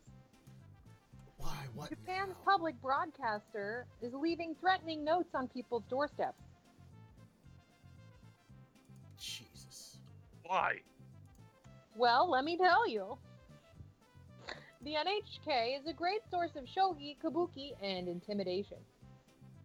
Many people in Japan have long had a tumultuous relationship with the country's public broadcaster, NHK. Mm. Ever since the government decided that it was the station's own responsibility to collect funding from the public. The troubles apparently stemmed from there. Every country has its own way of generating money for public broadcasters, but in Japan, the NHK is left largely to fend for themselves and have outsourced a team of bill collectors to do the dirty work for them. Sounds like what the UK does. On one hand, they largely get the job done, and recent estimates say over 80% of Japanese res- residents pay their monthly TV licensing fees. Although this rate shot up after the Japanese Supreme Court backed NHK's right to demand money from virtually anyone, even if they don't watch NHK. Mm. On the other hand, in many instances, the conduct of these collectors has been compared to the one of organized crime. NHK Yakuza anyone? Homes have been vandalized and sexual assaults have occurred. As a result, many people never answer their door out of fear that it's the NHK collectors on the other side. So naturally, it's not uncommon for these collectors to ring a doorbell and get no reply, much like this totally non disgruntled worker had. In such cases, the collector often simply leaves a boilerplate note in the mailbox which reads, I visited it again today regarding the broadcast licensing fee. Because you weren't home, I'll visit again. Oh God. However, it's only moderately unsettling. Luckily for them, there's also a small space where your local collector can add their own personal touch, such as one did to Twitter user Tomoki Sajiki. You have a sticker on your entrance, so next year, when the crackdown begins, you'll be in trouble. Saijiki also happened to be a member of the Protect the Nation from NHK political party, which has the sole agenda of ending this practice of door to door demands for money from people who might not even want to watch NHK. As a public service, they offer collector repelling stickers for free to people and that can stick to their front door and state their allegiance to protect the nation from NHK party. This in turn tells the collector that the people inside are belligerent time wasters who are not worth the effort. However, according to the collector who left the message above, the NHK has something mysterious planned about these stickers next year. The tweet prompted a reply from Osashimi Kueta Doraneko, who shared their own personal handwritten note that they received from an NHK collector. If you are home, open the damn door. The Yikes. bluntly worded one, in particular, elicited a strong reaction from people online. Scary. So they've completely become the Yakuza then. I have to think only evil people are cut out for this kind of work. That's a threat, is it not? You should probably go to the police about this. Does it say 11 una 5 de 3 yo? The person even writes like a maniac. Television itself is quickly changing in a quickly changing entity, with more and more people in Japan gradually adopting internet-based services for their visual entertainment. The aging population will probably ensure regular broadcasting such as NHK remains healthy for some time to come. But at some point, this usual, unusual funding scheme will have to be reformed, and when that day comes, people may finally begin answering their door again.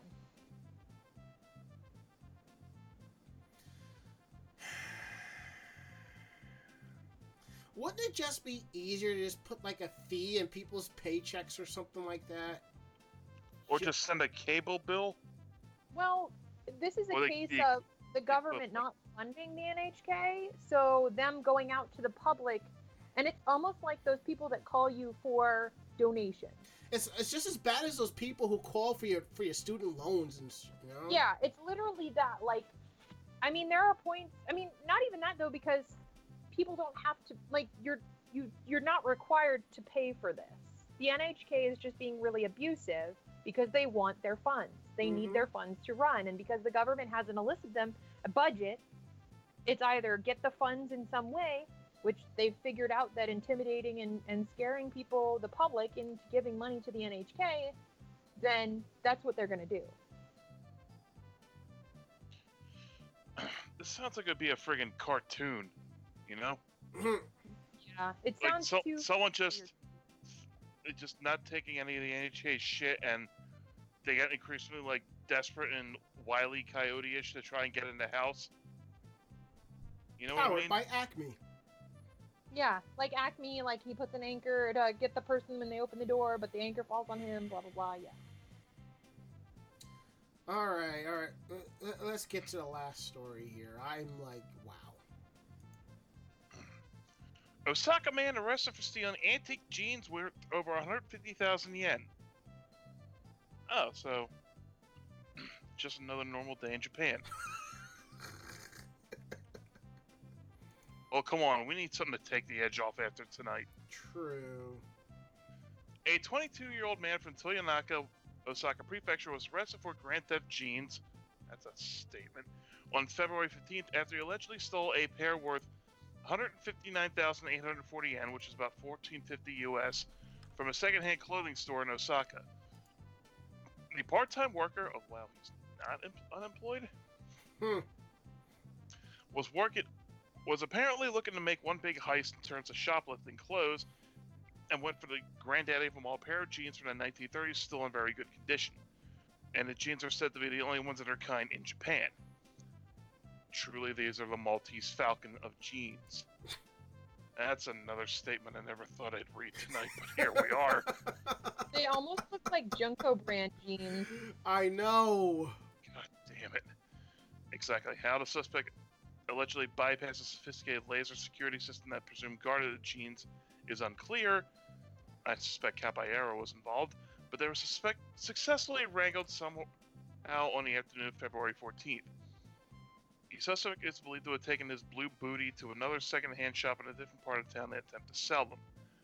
This is where the plane ran into a fatal flaw. The problem of trying to sell, to sell stolen one-of-a-kind goods is that they are one of a kind and very easy to trace. And in fact, without even trying, the shop staff had stumbled on the truth.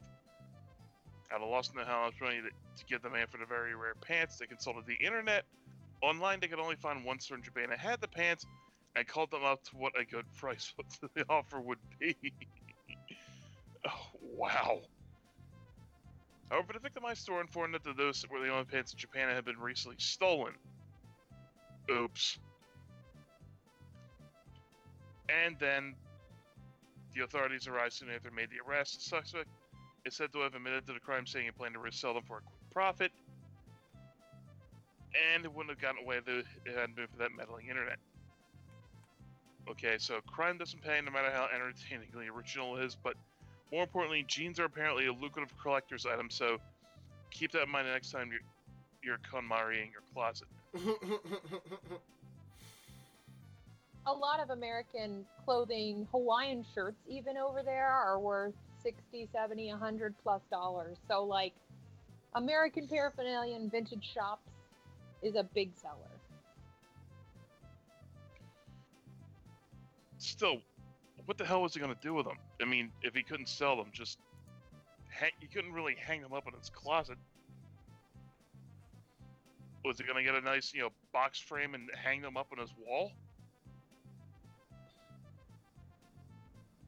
I'm just trying to, you know, play the absurdity out to its conclusion. Yeah, you're just trying to figure out the logic behind the guy. This guy doesn't have any logic. He I'm stole sure he, an- he didn't anticipate an article or something going up about these genes being missing so quickly.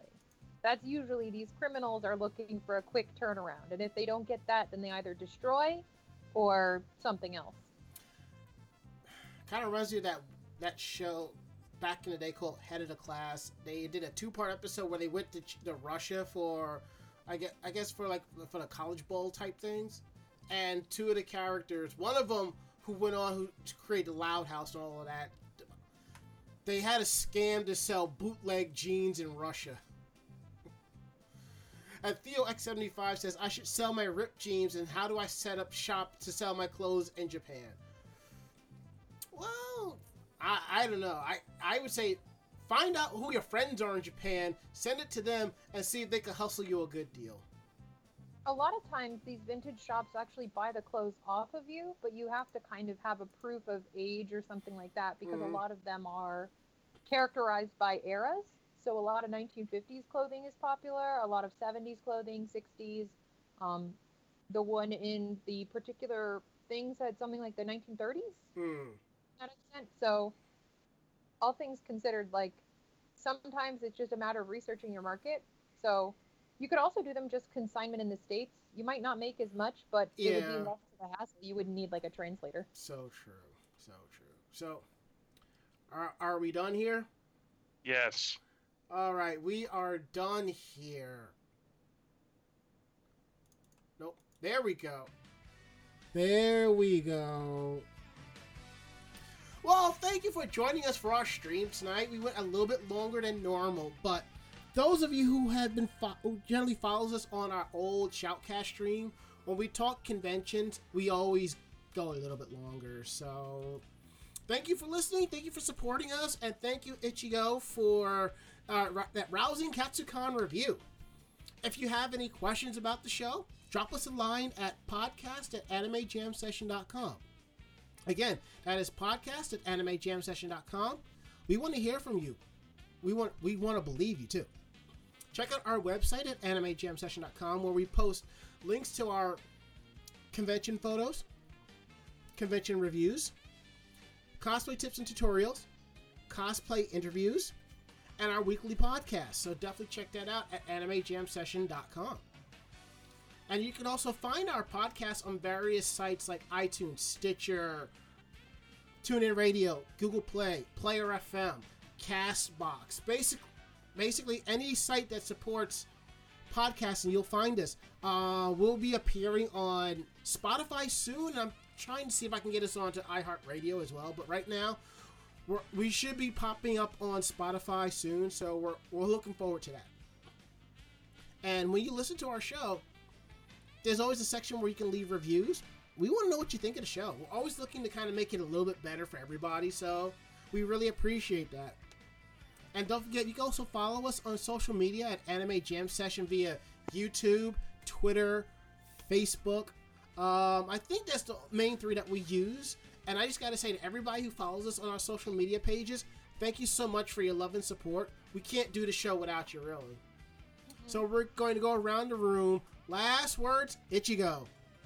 Well, I'm gonna go get ready to be a mer player per, person this Mhm. weekend. So if you're in the area for Mermagicon, come and see me and have a fantastic time. Did you just say fantastic? I did. Last words, Ari. If you're gonna be in like the North Jersey area in a town called Dunellen, this Saturday I'm gonna be visiting Eight on the Break for a couple hours in the afternoon. If you want to stop by and uh, meet meet me up there, I'll uh, be glad to hang out with you for a while. Cool. Uh, my last words is something I forgot to talk about at the top of the show, my weekend day. I was out in Philly helping uh, Trixel Cosplay. She is going to be on a reality docudrama reality show later this year. I will be on there with a bunch of our local cosplayers about. She's going to have some elective surgery done. Hopefully, everything is going to spin in a positive way. I promise you, it's nothing life threatening. And when the time comes, we'll have her on the show to talk about it. So, yeah, uh, that's it. End of list. We're going to get out of here. So, I'm Ranma. I'm Ari. And I'm Ichigo. Great fight, great night. Ooh, I got some queso for those chips. Good night, everybody. What was that, Ichigo? Said jealous. Alright. That's it. We're done. Say goodnight, Ichigo. Good night, Ichigo. That's it. We're out of here.